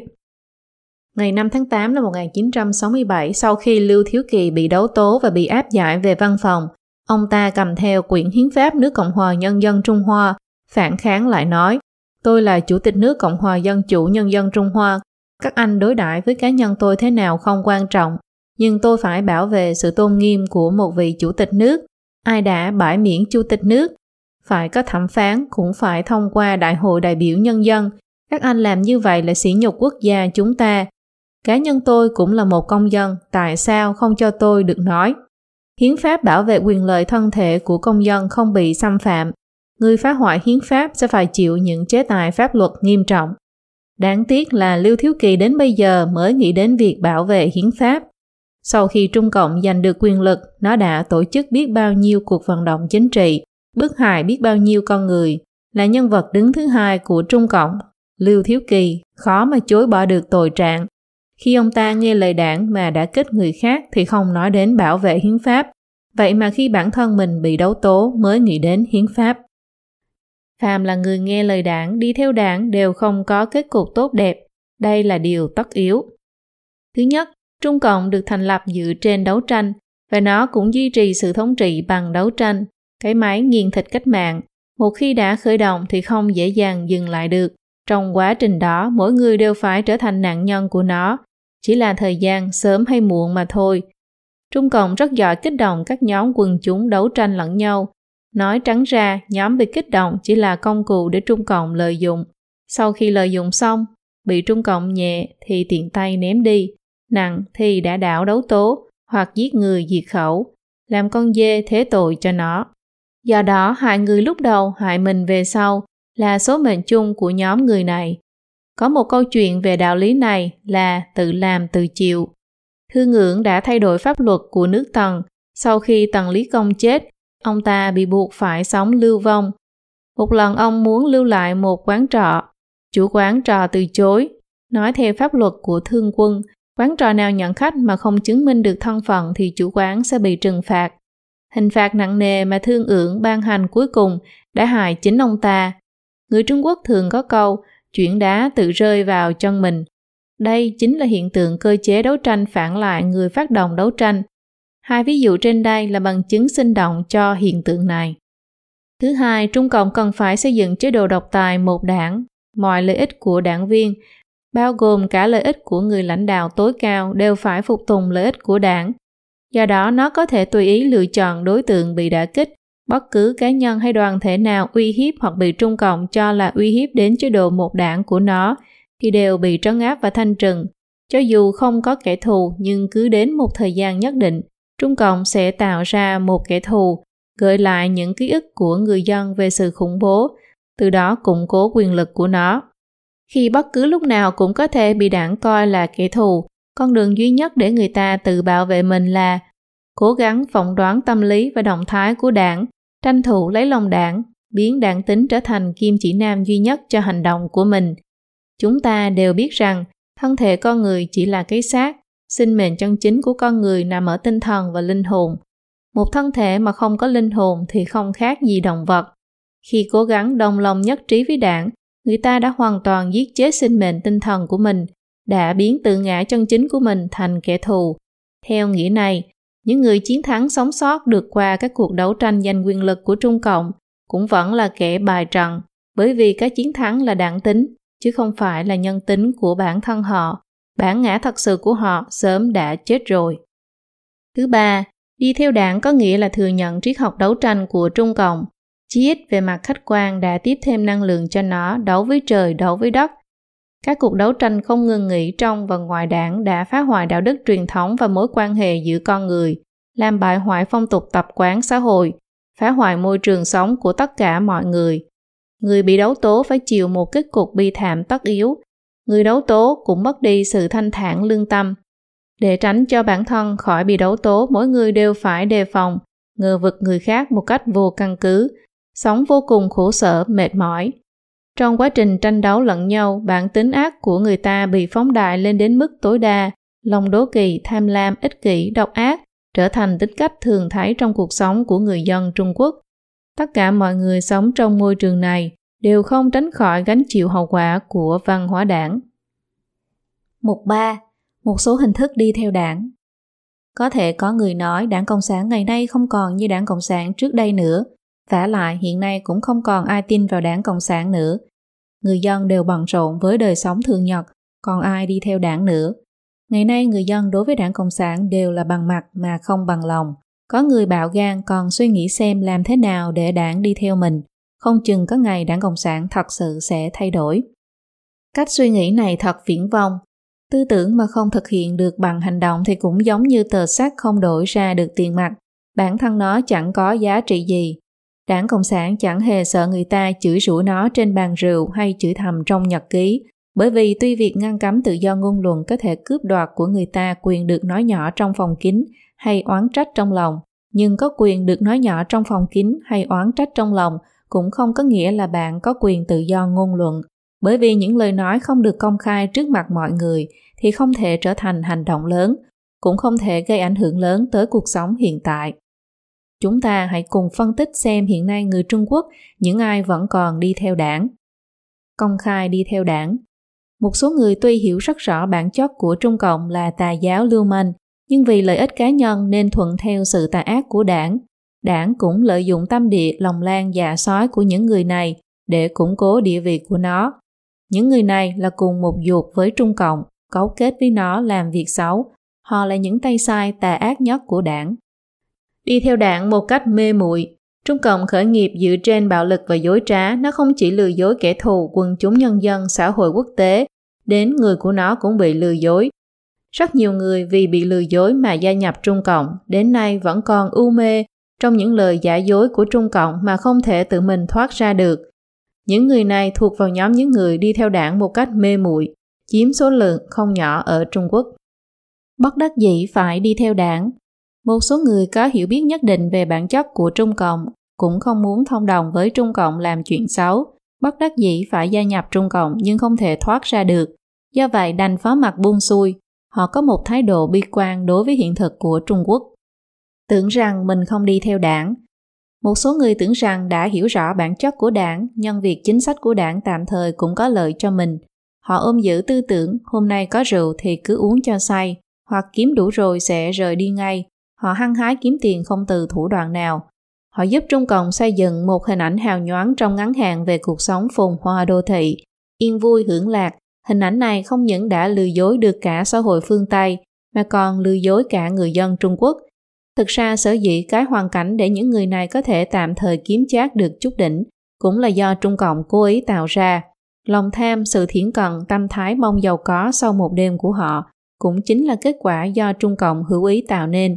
Những người này tạm thời làm hình mẫu cho Trung Cộng, nhưng sự giàu có của họ không hề được bảo đảm. Trung Cộng bất cứ lúc nào cũng có thể biến họ trở thành tù nhân sau một đêm. Do vậy, họ sống mà không có chút cảm giác an toàn nào. Những người này tưởng rằng họ đang đùa giỡn với Trung Cộng, kỳ thực họ đang bị Trung Cộng đùa giỡn lại. Những vấn đề xã hội nan giải do họ và Trung Cộng cấu kết gây nên, cuối cùng sẽ làm hại chính họ, cũng làm hại những người thân của họ muốn đảng đi theo mình. Một số người có nhận thức khá rõ về Trung Cộng, cũng có chí hướng muốn cứu nước cứu dân, nhưng họ lại lựa chọn con đường thâm nhập vào nội bộ đảng với ý đồ từng bước leo lên vào hàng ngũ cấp cao của Trung Cộng, thay đổi Trung Cộng từ bên trong. Rất nhiều người cũng ký thác hy vọng của đất nước Trung Quốc vào họ. Nhưng những người này trong quá trình dần dần leo lên các vị trí cấp cao của Trung Cộng thì cũng dần dần bị Trung Cộng đồng hóa bởi vì chốn quan trường của Trung Cộng là nơi mà kẻ dốt thì thắng, người giỏi thì thua, đào thải theo hướng ngược lại. Cơ chế của nó không cho phép các chính trị gia được trực tiếp khống chế đường lối phát triển của đảng. Hồ Diệu Bang và Triệu Tử Dương bị phế truất là những ví dụ điển hình nhất cho cơ chế này. Về điểm này chúng tôi còn có thể đưa ra một vài ví dụ khác. Từ năm 1959 đến năm 1962, Trung Quốc xảy ra nạn đói khủng khiếp tỉnh An Huy có số người chết đói lên đến 7 triệu người. Một tai họa nghiêm trọng đến như vậy ở tỉnh An Huy, nguyên nhân là Tăng Hy Thánh, lúc đó là bí thư tỉnh An Huy đã kiên quyết đi theo đảng. Sau đó năm 1962, Tăng Hy Thánh lại được kiêm nhiệm chức bí thư tỉnh Sơn Đông. Trong nạn đói năm đó, tỉnh Sơn Đông có 9 triệu người chết đói. Tăng Hy Thánh vì đi theo đảng mà khiến hàng triệu người chết đói, khiến nhân dân vô cùng căm phẫn, đối mặt với nguy cơ bị xử bắn nhưng do ông ta kiên trì đi theo con đường của Mao Trạch Đông, nên Mao tuyên bố ông ta là người tốt và bảo vệ ông ta. Thằng Hy Thánh có một trợ lý tên là Trương Khải Phàm, là phó bí thư tỉnh An Huy. Năm 1959 nghe nói ở vùng nông thôn có nhiều người chết đói, ông liền xuống huyện Vô Vi điều tra. Huyện Vô Vi là một kho thóc của cả nước, một huyện rất lớn với 1,4 triệu dân, mà lúc đó thành phố Vu Hồ cũng chỉ có 300.000 dân. Khi Trương Khải Phàm xuống điều tra, thì đã có 900.000 dân chết đói. Trương Khải Phàm bức rứt lương tâm quyết định giải tán nhà ăn công cộng, mở kho phát lương thực cứu sống 500.000 dân. Nhưng Trương lại bị Tăng Hy Thánh bắt giữ, bị còng tay xích chân. Mao Trạch Đông quy kết Trương Khải Phàm là phần tử chủ nghĩa cơ hội cánh hữu, bị kết án 20 năm. Mỗi đảng viên đều chịu sự kiểm soát của cơ chế tà ác như vậy. Trương Khải Phàm đã mở kho lương thực cứu sống 500.000 người, được người dân hết lời ca ngợi là bao thanh thiên, nhưng lại là đối tượng bị đảng Cộng sản hãm hại, bởi vì Trương Khải Phàm không đồng lòng với đảng. Còn Tăng Hy Thánh làm cho hàng triệu người dân chết đói thì lại không việc gì, bởi vì ông ta đồng lòng với đảng. Trong các cuộc vận động chính trị liên tiếp, đảng liên tục huấn luyện đảng tính của người ta như vậy, khiến họ khi gặp vấn đề thì đầu tiên phải nghĩ đến lợi ích của đảng, chứ không được nghĩ đến nhân tính và lương tri. Như vậy, trong quá trình từng bước leo lên chốn quan trường Trung Cộng, họ cũng đồng thời phải liên tục gánh trên vai những tội lỗi của Trung Cộng. Khi bản thân họ đã nhúng chàm thì vận mệnh của họ cũng bị trói buộc vào vận mệnh của Trung Cộng. Lúc này dù không muốn đi theo đảng nữa, họ cũng không thể thoát ra nổi. Còn một bộ phận người định đấu cờ với đảng, dùng phương thức hợp lực để thay đổi quỹ đạo lịch sử. Những người này cho rằng phương hướng phát triển của lịch sử là do sự kết hợp của các lực lượng trong xã hội. Do đó, họ định dùng nỗ lực của bản thân để gây ảnh hưởng đến người dân và một bộ phận quan chức Trung Cộng.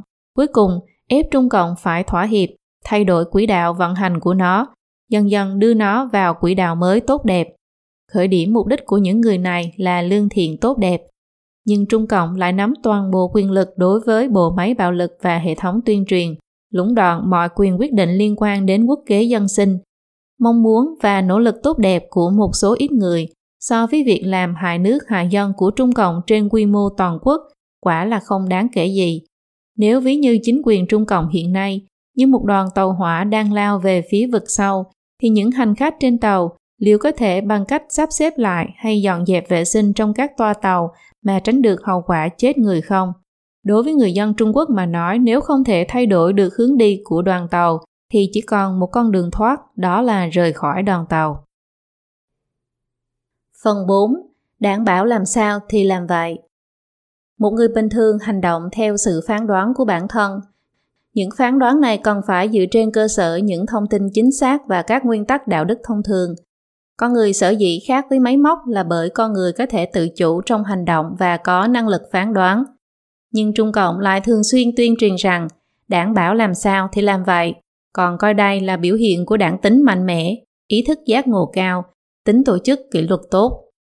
Trong những năm phong ba bão táp khoảng 30 đến 40 năm trước, rất nhiều người nhiệt huyết hưởng ứng, nguyện làm một viên gạch của cách mạng, theo đảng đi bất cứ nơi đâu, đảng bảo làm sao thì làm vậy, làm sao trong tiếng Trung bao hàm tất cả những việc làm có thể là việc bình thường, cũng có thể là những việc trái với đạo lý, tuyệt đối không thể làm như giết người hại mệnh, sát nhân phóng hỏa vân vân. Một câu nói đảm bảo làm sao thì làm vậy đã hủy hoại những tiêu chuẩn thiện ác và tuân theo đạo trời của xã hội Trung Quốc suốt mấy nghìn năm nay, trao toàn bộ quyền chỉ huy và quyền phán quyết tối cao cho Trung Cộng. Con người khi đó không hề nghĩ rằng đây là sự mù quáng mê tín đi theo Trung Cộng, là điều hoang đường và bi thương. Ngược lại người ta lại có cảm giác vô cùng vinh dự. Những người nghe và tin theo lời tuyên truyền đảng bảo làm sao thì làm vậy, luôn song pha hàng đầu trong các cuộc đấu tranh giai cấp, bức hại chính gia đình, hàng xóm, bạn bè, đồng nghiệp của mình, hay đấu với trời đấu với đất, hủy hoại thiên nhiên hay tối giác người khác. Họ lấy làm vinh dự khi trở thành đầy tớ của Trung Cộng. Đảng chỉ đâu thì đánh đấy. Đến đây, từ tuyên truyền Trung Cộng có ân với người dân Trung Quốc, không có đảng Cộng sản thì không có Trung Quốc mới. Có tình với người dân Trung Quốc, được cha yêu, được mẹ yêu không bằng được đảng yêu. Yêu cầu người ta phải nghe lời nó, nghe lời đảng đi theo đảng. Trung Cộng đã phát triển đến độ yêu cầu người ta hoàn toàn buông bỏ tư duy của họ, hiến dân tất cả cho Trung Cộng, hoàn toàn trở thành công cụ trong tay Trung Cộng. Trong cuộc vận động Bảo Tiên, giữ gìn hoạt động giáo dục tiên tiến của đảng viên mấy năm gần đây, Trung Cộng không chỉ muốn đảng bảo làm sao thì phải làm vậy, mà còn muốn đảng không bảo làm thì không được làm. Trong lịch sử chưa từng có bất cứ chính quyền nào lại tẩy não và nô dịch người dân triệt để như Trung Cộng. Mục 1. Đảng bắt người ta làm những gì? Mùa hè năm 1967, trên dòng sông Tiêu Thủy chảy ngang qua vùng thung lũng Châu Đạo, nổi lên những xác chết trương phình, mặt sông nổi một lớp ván màu đỏ sậm. Khắp nơi đều là khẩu hiệu chém sạch, giết sạch, bốn loại phần tử xấu, giữ màu đỏ vàng đời cho Giang Sơn. Khắp nơi đều là những thông báo giết người của tòa án tối cao Bần Nông và Trung Nông. Toàn huyện đạo và khu vực lân cận hoàn toàn sống trong tình trạng khủng bố đỏ. Đây là một đoạn mô tả trong ký sự về cuộc thảm sát ở vùng nông thôn huyện đạo Hồ Nam, viết về tình cảnh bi thảm của cuộc đại thảm sát tại huyện đạo Hồ Nam thời cách mạng văn hóa. Cuộc đại thảm sát này diễn ra tại huyện đạo Hồ Nam trong thời gian hơn 2 tháng, nhằm vào những người được gọi là bốn loại phần tử, địa chủ phú nông phản động và phần tử xấu, và gia đình người thân bốn đời của họ. Toàn vùng đã có hơn 9.000 người bị giết. Người bị giết chủ yếu là những người bị liệt vào bốn loài phần tử và con cái của họ. Người nhiều tuổi nhất 78 tuổi, nhỏ tuổi nhất mới được 10 ngày tuổi. 19 năm sau, một trong những người chịu trách nhiệm chính về cuộc đại thảm sát, quan hữu trí, nguyên bộ trưởng vũ trang khu Thanh Đường, tổng chỉ huy thuộc ban chỉ huy tiền tuyến Doanh Giang, Hồng Liên, Bộ Tư lệnh Liên hợp Chiến sĩ Hồng quân theo tư tưởng Mao Trạch Đông. Ở trong tù, khi trả lời phỏng vấn, ông đã nói như sau. Tôi vào quân đội đã 50 năm, đã gia nhập đảng trong quân đội, được đề bạt làm cán bộ. Năm 58 chuyển về huyện đạo, tôi chưa từng bị xử phạt bất cứ tội gì, đều là đảng bảo làm sao thì làm vậy. Hằng ngày tôi đều được học rằng nhất định không được quên đấu tranh giai cấp, được học rằng kẻ thù giai cấp muốn phá hoại, muốn ngóc đầu trở lại giành quyền lực, tưởng giới thạch muốn tấn công đại lục, tôi là người cầm súng, sao có thể yên tâm được. Khi đấu tranh vũ trang cách mạng văn hóa, lũ tàu phản đã cướp súng của bộ đội, lại nghe nói bốn phần tử muốn đạo chính, muốn phản lại chính quyền cách mạng, nên tôi tự giác đứng về phe Hồng Liên. Cũng giống như quan hữu trí rất nhiều người trong các cuộc vận động chính trị của Trung Cộng đã giết người, đánh người, đấu tố người khác, nhưng sau đó họ không những không sám hối, mà còn một mực cảm thấy không công bằng cho bản thân, chỉ là đảng bảo làm sao thì họ làm vậy. Bản thân họ chỉ là một quân cờ, một công cụ của đảng, họ không chịu trách nhiệm cho những gì mình làm.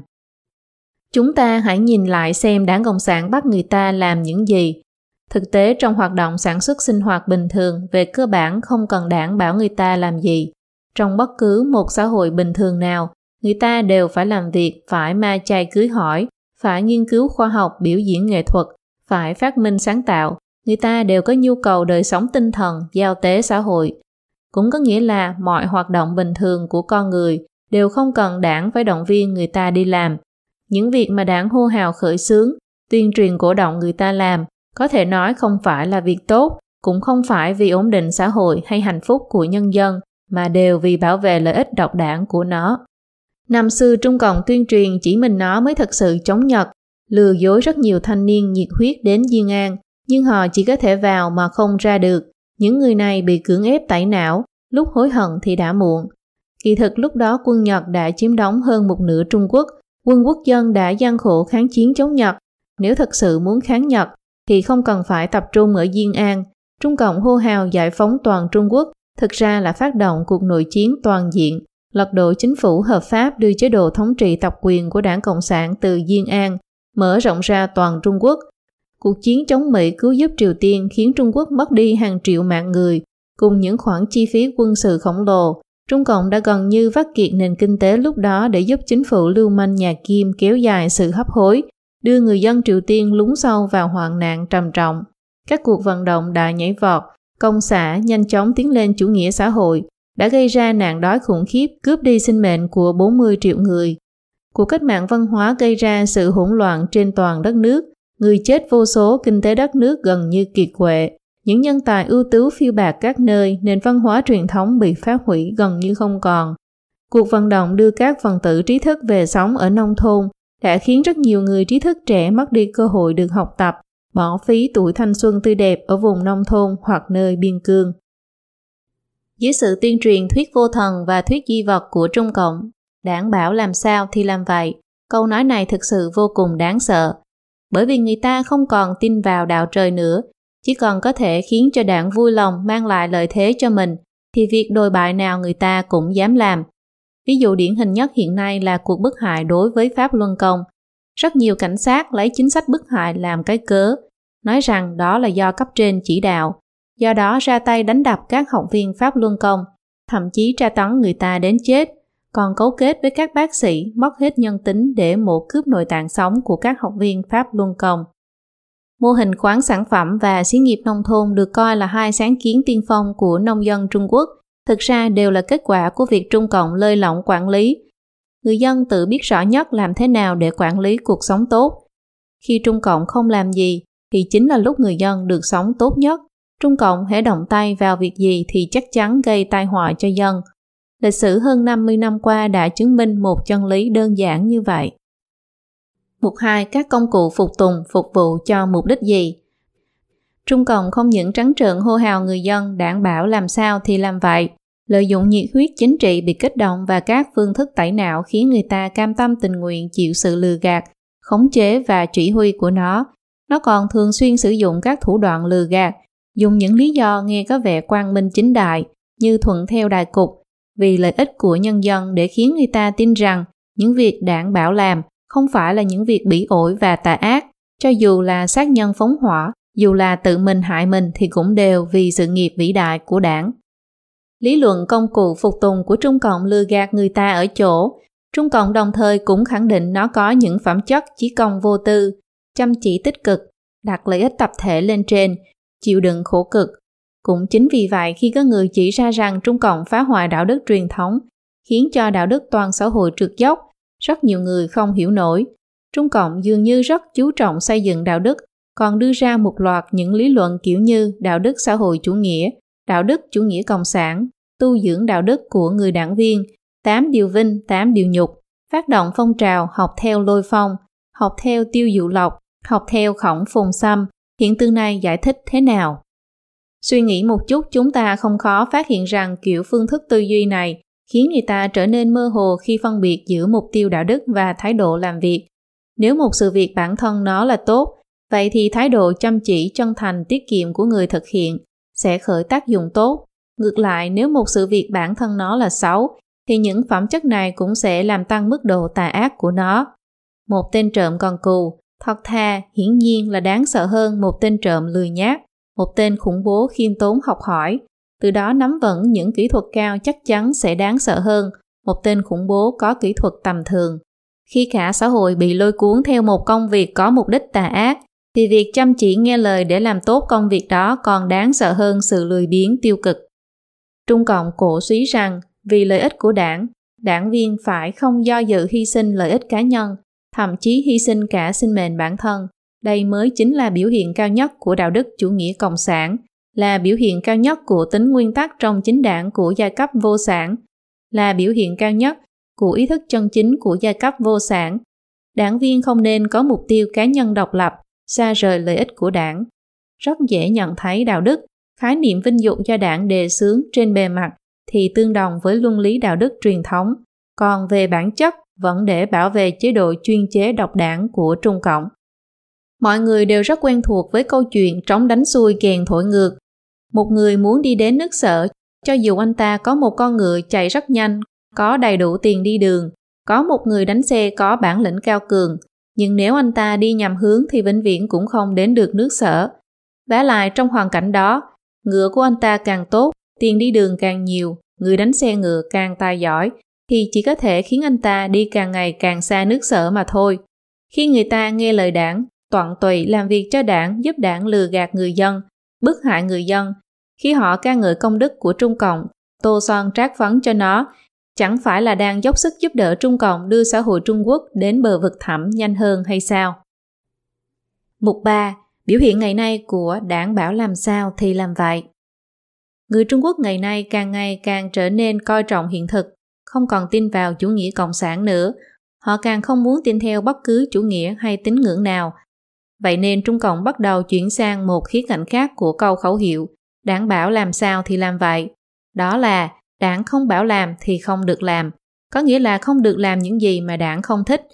Câu nói mà người dân thường nghe nhất là sự việc này Trung ương đã quyết định như vậy rồi, không cho làm thì đừng có làm. Một cách lặng lẽ kín đáo, Trung Cộng đã vạch ra những giới hạn mà đảng cho người ta được làm, khởi nghiệp, kiếm tiền, làm giàu trong một đêm, chơi cổ phiếu, ăn ngon, cuộc sống hiện đại, thời thượng, giới trí thức, tinh anh, xe hơi, bất động sản, giải trí, nghỉ ngơi, chuyện phím, phiên kích dục, ngoại tình, mê hoặc sắc tình, vân vân. Đảng cho phép người ta tự do hưởng thụ cuộc sống vật chất, khuyến khích người ta phóng túng dục vọng, thỏa sức cờ bạc, rượu chè, trai gái. Xã hội Trung Quốc ngày nay về mặt này rất tự do. Rất nhiều cán bộ Trung Cộng cũng theo kịp thời đại, lấy mình làm gương. Có thể rất nhiều người bối rối không hiểu vì sao, càng chống hữu bại lại càng hữu bại. Kỳ thực xét một cách nghiêm túc, sự hữu bại đó hoàn toàn nằm trong phạm vi, đảng bảo làm sao thì làm vậy. Nếu như đảng thật sự không cho phép hữu bại, không tạo thuận lợi và đặc quyền cho đảng viên và cán bộ, thì ai còn muốn bán sinh mệnh của mình cho đảng Cộng sản nữa. Bản thân Trung Cộng đã không còn cách nào để duy trì nữa rồi. Nhưng có một điểm khác biệt, làm bậy thì được, còn những việc đảng không cho làm thì không được làm. Những việc đó là không được đề xuất ý kiến với đảng, bàn luận về cải cách chính trị, nhưng không được cải cách thật, không được nghiên cứu nghiêm túc về những vấn đề xã hội, càng không được có cách nhìn khác về sự thống trị của đảng. Nếu thoái đảng hoặc bảo người khác thoái đảng, thì đảng càng không cho phép làm. Ngày nay khi phe Cộng sản đã sụp đổ, người ta đều xem thường chủ nghĩa Cộng sản. Để duy trì sự thống trị của mình, Trung Cộng lại càng phất cao ngọn cờ đảng Cộng sản độc tài. Dưới sự thống trị của đảng, các vấn đề xã hội ngày càng trở nên gây gắt. Trên lệch giàu nghèo lớn, chi phí khám bệnh đắt đỏ, học phí đắt đỏ, mua nhà đắt đỏ, tìm việc khó khăn, điều kiện phúc lợi xã hội yếu kém, tham nhũng hoàn hành, đạo đức bại hoại, ô nhiễm môi trường, không có dân chủ, người dân không có quyền lên tiếng, trật tự trị an kém, khiêu dâm, đánh bạc, hút hít ma túy tràn lan, không tuân theo pháp luật, ngăn chặn quyền khiếu nại của người dân. Những vấn đề này chỉ Trung Cộng mới có thể đề cập, còn với cá nhân thì không được quyền nói đến, không cho phép viết ra tìm kiếm công bố truyền bá, vì bị coi là chứa tiết lộ bí mật quốc gia, uy hiếp sự an toàn của quốc gia, các nội dung khác mà pháp luật cấm. Nếu người ta muốn nỗ lực giải quyết những vấn đề xã hội này hoặc bảo vệ quyền lợi cơ bản của bản thân khi bị xâm phạm, vậy thì nhất định là việc mà đảng không cho làm. Mục 4. Hậu quả tất yếu phải chịu. Trung Cộng phát động các cuộc vận động chính trị không có định kỳ. Mỗi cuộc vận động đều là một thảm họa lớn. Sở dĩ nó có thể phát động những cuộc vận động này là do người dân không dựa vào năng lực phán đoán của bản thân mà lại tư duy theo kiểu đảng bảo sao thì làm vậy. Đảng bảo sao thì làm vậy có nghĩa là một lòng đi theo triết học đấu tranh của đảng, tiếp năng lượng cho đảng đấu với trời đấu với đất, hoàn thành mục tiêu thống trị của Trung Cộng. Người ta theo Trung Cộng giết người, thế nên hàng triệu địa chủ, nhà tư bản, phần tử trí thức phải chịu đầu rơi máu chảy. Người ta theo Trung Cộng làm đại nhảy vọt, thế nên mấy chục triệu người chết đói. Người ta theo Trung Cộng làm đại cách mạng văn hóa, thế nên xã hội Trung Quốc phải trải qua một cuộc hủy hoại văn hóa và nhân tính chưa từng có. Người ta vào hùa với nó tiêu diệt Pháp Luân Công, thế nên dân tộc Trung Hoa đã xảy ra một thảm kịch bức hại tín ngưỡng chưa từng có trong lịch sử. Từ việc địa chủ cùng con cái của họ bị diệt trừ tận gốc, moi tim ăn thịt, Trương Chí Tân bị cắt yết hầu, Chủ tịch nước Lưu Thiếu Kỳ không qua xét xử theo trình tự pháp luật, bị giam giữ bức hại đến chết, cho đến việc các học viên Pháp Luân Công bị mổ cướp nội tạng sống, còn còn thêm bao nhiêu bài học giáo huấn nữa mới khiến người ta thoát khỏi sự đầu độc của những lời tuyên truyền của Trung Cộng, đảng bảo sao thì làm vậy, khiến họ tỉnh ngộ không theo Trung Cộng làm điều ác nữa. Khi bị trói buộc bởi câu đảng bảo sao thì làm vậy, mọi người dân Trung Quốc đều trở thành người bị hại. Những ai càng gắn bó với Trung Cộng thì càng bị hại nặng nề. Trung Cộng gọi những vùng nghèo khó là cũ thiểu biên bần, vùng căn cứ cũ, vùng dân tộc thiểu số, vùng biên giới, vùng nghèo khó. Cũ chính là chỉ những vùng căn cứ địa cách mạng ở nông thôn, nơi mà Trung Cộng đã được thành lập. Trung Cộng có thể giành được chính quyền, phần lớn là nhờ công lao của những người nông dân đã quyên góp tiền của, lương thực, hiến dân sinh mệnh của họ cho nó. Trần Nghị từng nói chiến dịch hoài hải thắng lợi là nhờ sự hỗ trợ hiệu quả của quần chúng nhân dân. Sau khi giành chính quyền, Trung Cộng không những không đền ơn đáp nghĩa nỗ lực giúp đỡ người nông dân thoát nghèo, nó còn chưa bao giờ nương tay thu các loại phí của nông dân. Không chỉ dùng chế độ hộ khẩu để trói buộc người nông dân trên mảnh đất quê nhà, hiện nay nó còn cưỡng ép họ rời bỏ mảnh đất của tổ tiên, thu lại rồi bán với giá cao cho các nhà đầu tư bất động sản. Ở Trung Quốc hiện nay, phần lớn các khu vực khó khăn đều đã từng là căn cứ địa cách mạng cũ. Mấy chục năm đã qua, nhưng những khu vực này vẫn còn nghèo hơn cả thời trước khi Trung Cộng lên nắm quyền. Tỉnh Thiểm Bắc là căn cứ địa cách mạng cũ của Trung Cộng. Lương thực của vùng Thiểm Bắc đã cứu sống Đảng Cộng sản Trung Quốc. Trung ương của Trung Cộng đã cư trú ở Thiểm Bắc hơn 10 năm. Cây cối bị chặt hết, cỏ bị nhổ sạch, gạo bị ăn hết, nhân lực bị sử dụng hết. Người dân Thiểm Bắc đã hy sinh rất nhiều cho Trung Cộng. Sau ngày cải cách, ở Thiểm Bắc lại phát hiện ra có trữ lượng tài nguyên lớn. Trung Cộng lại đang biển hiệu vùng tài nguyên quốc gia và cho tiến hành khai thác trên quy mô lớn. Tài nguyên khai thác được đưa sang vùng khác. Toàn bộ tiền bán tài nguyên đều vào túi của các xí nghiệp Trung Cộng. Người dân khu vực này vẫn tiếp tục bị Trung Cộng bóc lột. Trung Cộng tự xưng là đội quân tiên phong của giai cấp công nhân. Khi giành chính quyền, nó lại lợi dụng công nhân để tiến hành cuộc vận động công nhân, đấu tranh vũ trang, khi phản hữu nó để cho công nhân được nói là lực lượng hậu thuẫn kiên cường cho phản cánh hữu. Thời cách mạng văn hóa nó lại tổ chức đội công nhân tuyên truyền để công nhân thu dọn mớ bồng bông. Trấn áp cuộc vận động ngũ tứ cũng dựa vào công nhân làm đội công nhân duy trì trật tự. Trong phong trào học sinh năm 1989, nó lại lôi kéo công nhân vào để họ bảo vệ sự thống trị của Trung Cộng.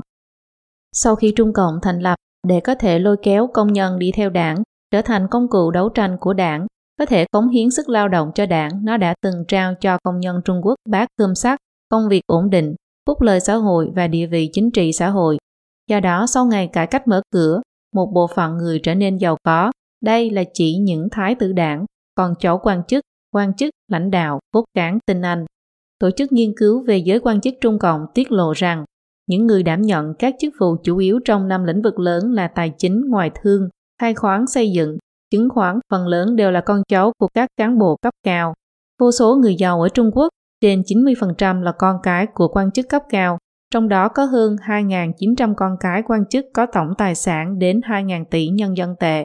Còn những người công nhân đã từng theo đảng bảo làm sao thì làm vậy, đổ bao mồ hôi, hiến dân cả tuổi thanh xuân cho đảng, những tưởng rằng cả cuộc đời đều có thể nhận được bát cơm sắt, nhưng lại bị đảng vứt bỏ không chút thương xót, còn tặng cho một danh từ rất mỹ miều là rời vọng gác, nghĩa là thất nghiệp. Các doanh nghiệp nhà nước có hàng chục triệu công nhân thất nghiệp, khi mất đi việc làm họ cũng đồng thời mất hết toàn bộ phúc lợi xã hội mà đơn vị cung cấp, bao gồm nhà ở, giáo dục, bảo hiểm y tế, lương hưu, vân vân. Không chỉ vậy, hy vọng của người công nhân vào thế hệ tiếp theo cũng bị phá tan. Một gia đình công nhân không cách nào trả nổi tiền học phí học đại học cho con cái, có nghĩa là họ khó mà chu cấp được cho đến khi con cái tốt nghiệp con cái của công nhân không có chỗ dựa, cũng rất khó tìm được công việc tốt. Quân đội là huyết mạch của Trung Cộng, đảng chỉ huy nòng súng chỉ đạo quân đội đánh đâu thì đánh đó. Đối với mỗi người chiến sĩ và tướng lĩnh quân đội, đảng bảo làm sao thì làm vậy, đơn giản là lẽ bất di bất dịch. Các quy định về điều kiện quân nhân xuất ngũ và các đãi ngộ trong quân đội Trung Cộng đều do Ủy viên Quân ủy Bộ Chính trị Trung ương Trung Cộng công bố qua các văn kiện và có thể thay đổi tùy ý một là hoàn toàn không bảo đảm rõ ràng bằng quy định pháp luật, hai là không được quản lý thống nhất bởi các bộ ngành hoặc cơ quan cho quân đội xuất ngũ toàn quốc. Sau khi sử dụng họ xong, Trung Cộng tùy ý ném họ trở lại xã hội.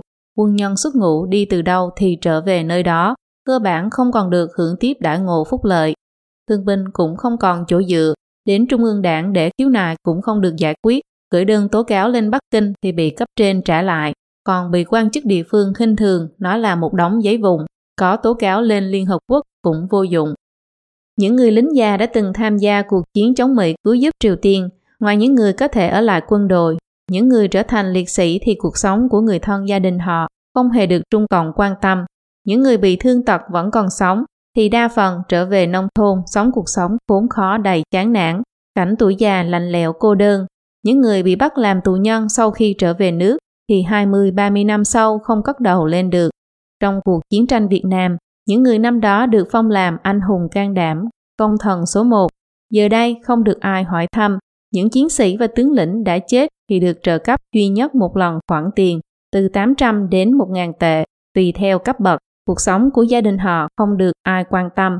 Nghĩa trang liệt sĩ ở đèo Ma Lật, Vân Nam có chung cất 957 liệt sĩ hy sinh, trong đó có 300 liệt sĩ suốt 20 năm qua không có gia đình đến thăm, chủ yếu vì họ không có đủ tiền đi đường nên không đến được. Có một số người thân đến được nghĩa trang thì không còn tiền trở về nhà.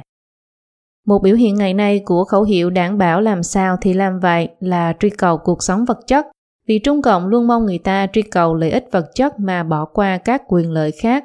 Hơn nữa Đảng Cộng sản cũng đã thay đổi chính sách tiêu diệt giai cấp bóc lột trước đây, đến nhà tư bản cũng được phép gia nhập đảng. Trong số các tỷ phú hàng đầu Trung Quốc có tài sản bình quân 2,2 tỷ nhân dân tệ, tỷ lệ đảng viên chiếm 48,5%, gần một nửa số tỷ phú hàng đầu là đảng viên. Vậy mà họ sau khi trở thành công cụ kinh tế cho đảng, hết lòng cống hiến cho đảng, hệ phân chia lợi nhuận không đều hoặc không lo lót tốt cho một số quan chức then chốt, liền lập tức bị tống vào tù.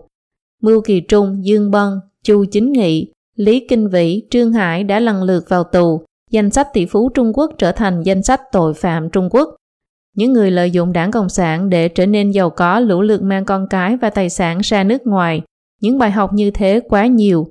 Cuộc đời vật đổi sao dời, những nhà tư bản năm đó đã ủng hộ đi theo đảng Cộng sản, nay trở nên khuynh gia bại sản, nhà tan cửa nát, chính là minh chứng cho điều đó.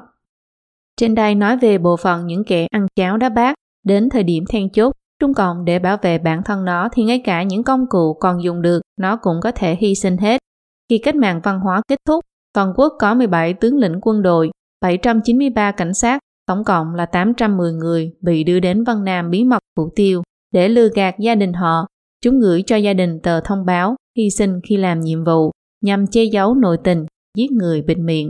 Lúc đó Cục trưởng Cục Công an Bắc Kinh là Lưu Truyền Tân, trước khi bắt đầu bị điều tra đã lo sợ mà tự sát. Không chỉ vậy, Giang Trạch Dân cũng từng thông qua thân tín ở Mỹ để dò la ý tứ của Pháp Luân Công. Ông ta đề xuất rằng có thể làm giống thời cách mạng văn hóa là xử bắn một số cảnh sát đã đánh chết các học viên Pháp Luân Công để đền mạng. Đổi lại việc Pháp Luân Công sẽ không khởi tố ông ta, còn nói rằng có thể làm nghiêm túc hơn thời cách mạng văn hóa. Bao nhiêu học viên Pháp Luân Công chết thì có thể bắn chết bấy nhiêu cảnh sát.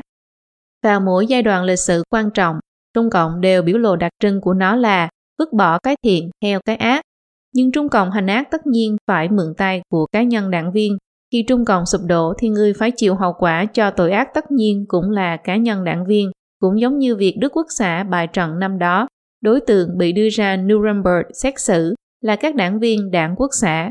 Cũng có nghĩa là những người lấy lý do là đảng bảo sao thì làm vậy, chỉ chấp hành mệnh lệnh, chấp hành nhiệm vụ để giúp đỡ Trung Cộng làm việc ác. Có thể hiện nay còn giữ được vào ô dù chính quyền Trung Cộng, tạm thời chưa bị đưa ra ánh sáng, nhưng sau khi Trung Cộng sụp đổ thì mỗi người sẽ phải đối mặt với những chế tài pháp luật và những bản án chính nghĩa lúc đó thì chẳng còn ô dù của Trung Cộng để mà dự dẫm nữa. Không chỉ như vậy, bên trên tòa án của con người còn có tòa án của thiên thượng. Thiện hữu thiện báo, ác hữu ác báo, không thể dùng ý chí của con người để thay đổi quy luật tự nhiên. Trong văn hóa truyền thống Trung Quốc, đạo gia giảng, họa phúc đều do con người tự tạo ra, Phật gia giảng quan hệ nhân quả, thiện ác hữu báo như hình với bóng. Người ta làm gì thì bản thân đều phải gánh chịu hậu quả. Dân gian có câu, thiện hữu thiện báo, ác hữu ác báo, không phải không báo ngay, chỉ là chưa đến lúc. Từ xưa đến nay, ở cả phương Đông và phương Tây, những ví dụ về thiện ác hữu báo này nhiều không kể xiết. Nhìn lại lịch sử, những người đã trở thành công cụ của Trung Cộng, cho dù lúc đầu huy hoàng bao nhiêu, thì số phận cuối cùng đều rất thê lương, cô quạnh. Đây chẳng phải là thể hiện của thiên lý báo ứng sao. Con người luôn đồng thời tồn tại mặt thiện và mặt ác, Đối mặt với sự lựa chọn lớn trong tâm người ta sẽ có sự đấu tranh giữa thiện và ác. Nhưng đối với những đảng viên đảng Cộng sản thì sự đấu tranh càng phức tạp hơn bởi vì mỗi đảng viên đều tồn tại hai nhân cách, đảng tính và nhân tính. Nghe lời đảng đi theo đảng, đảng bảo sao thì làm vậy. Các khẩu hiệu này đều là đàn áp tín ngưỡng, hủy diệt nhân tính vì lợi ích của chế độ độc tài Trung Cộng mà làm điều ác. Ngày nay khi tội ác của Trung Cộng đã ngày càng chồng chất nó đang nhanh chóng đi đến diệt vong. Những người còn cố chấp nghe lời đảng đi theo đảng, đảng bảo sao thì làm vậy, kỳ thực chính là biểu hiện của sự vô trách nhiệm đối với bản thân mình. giữ gìn mặt lương thiện trong nhân tính của con người, không để cho đảng chi phối hành động của bản thân, thoái xuất khỏi Trung Cộng, xóa sạch ẩn thú của văn hóa đảng trên thân thể, chúng ta mới có thể lựa chọn cho mình một tương lai tươi sáng.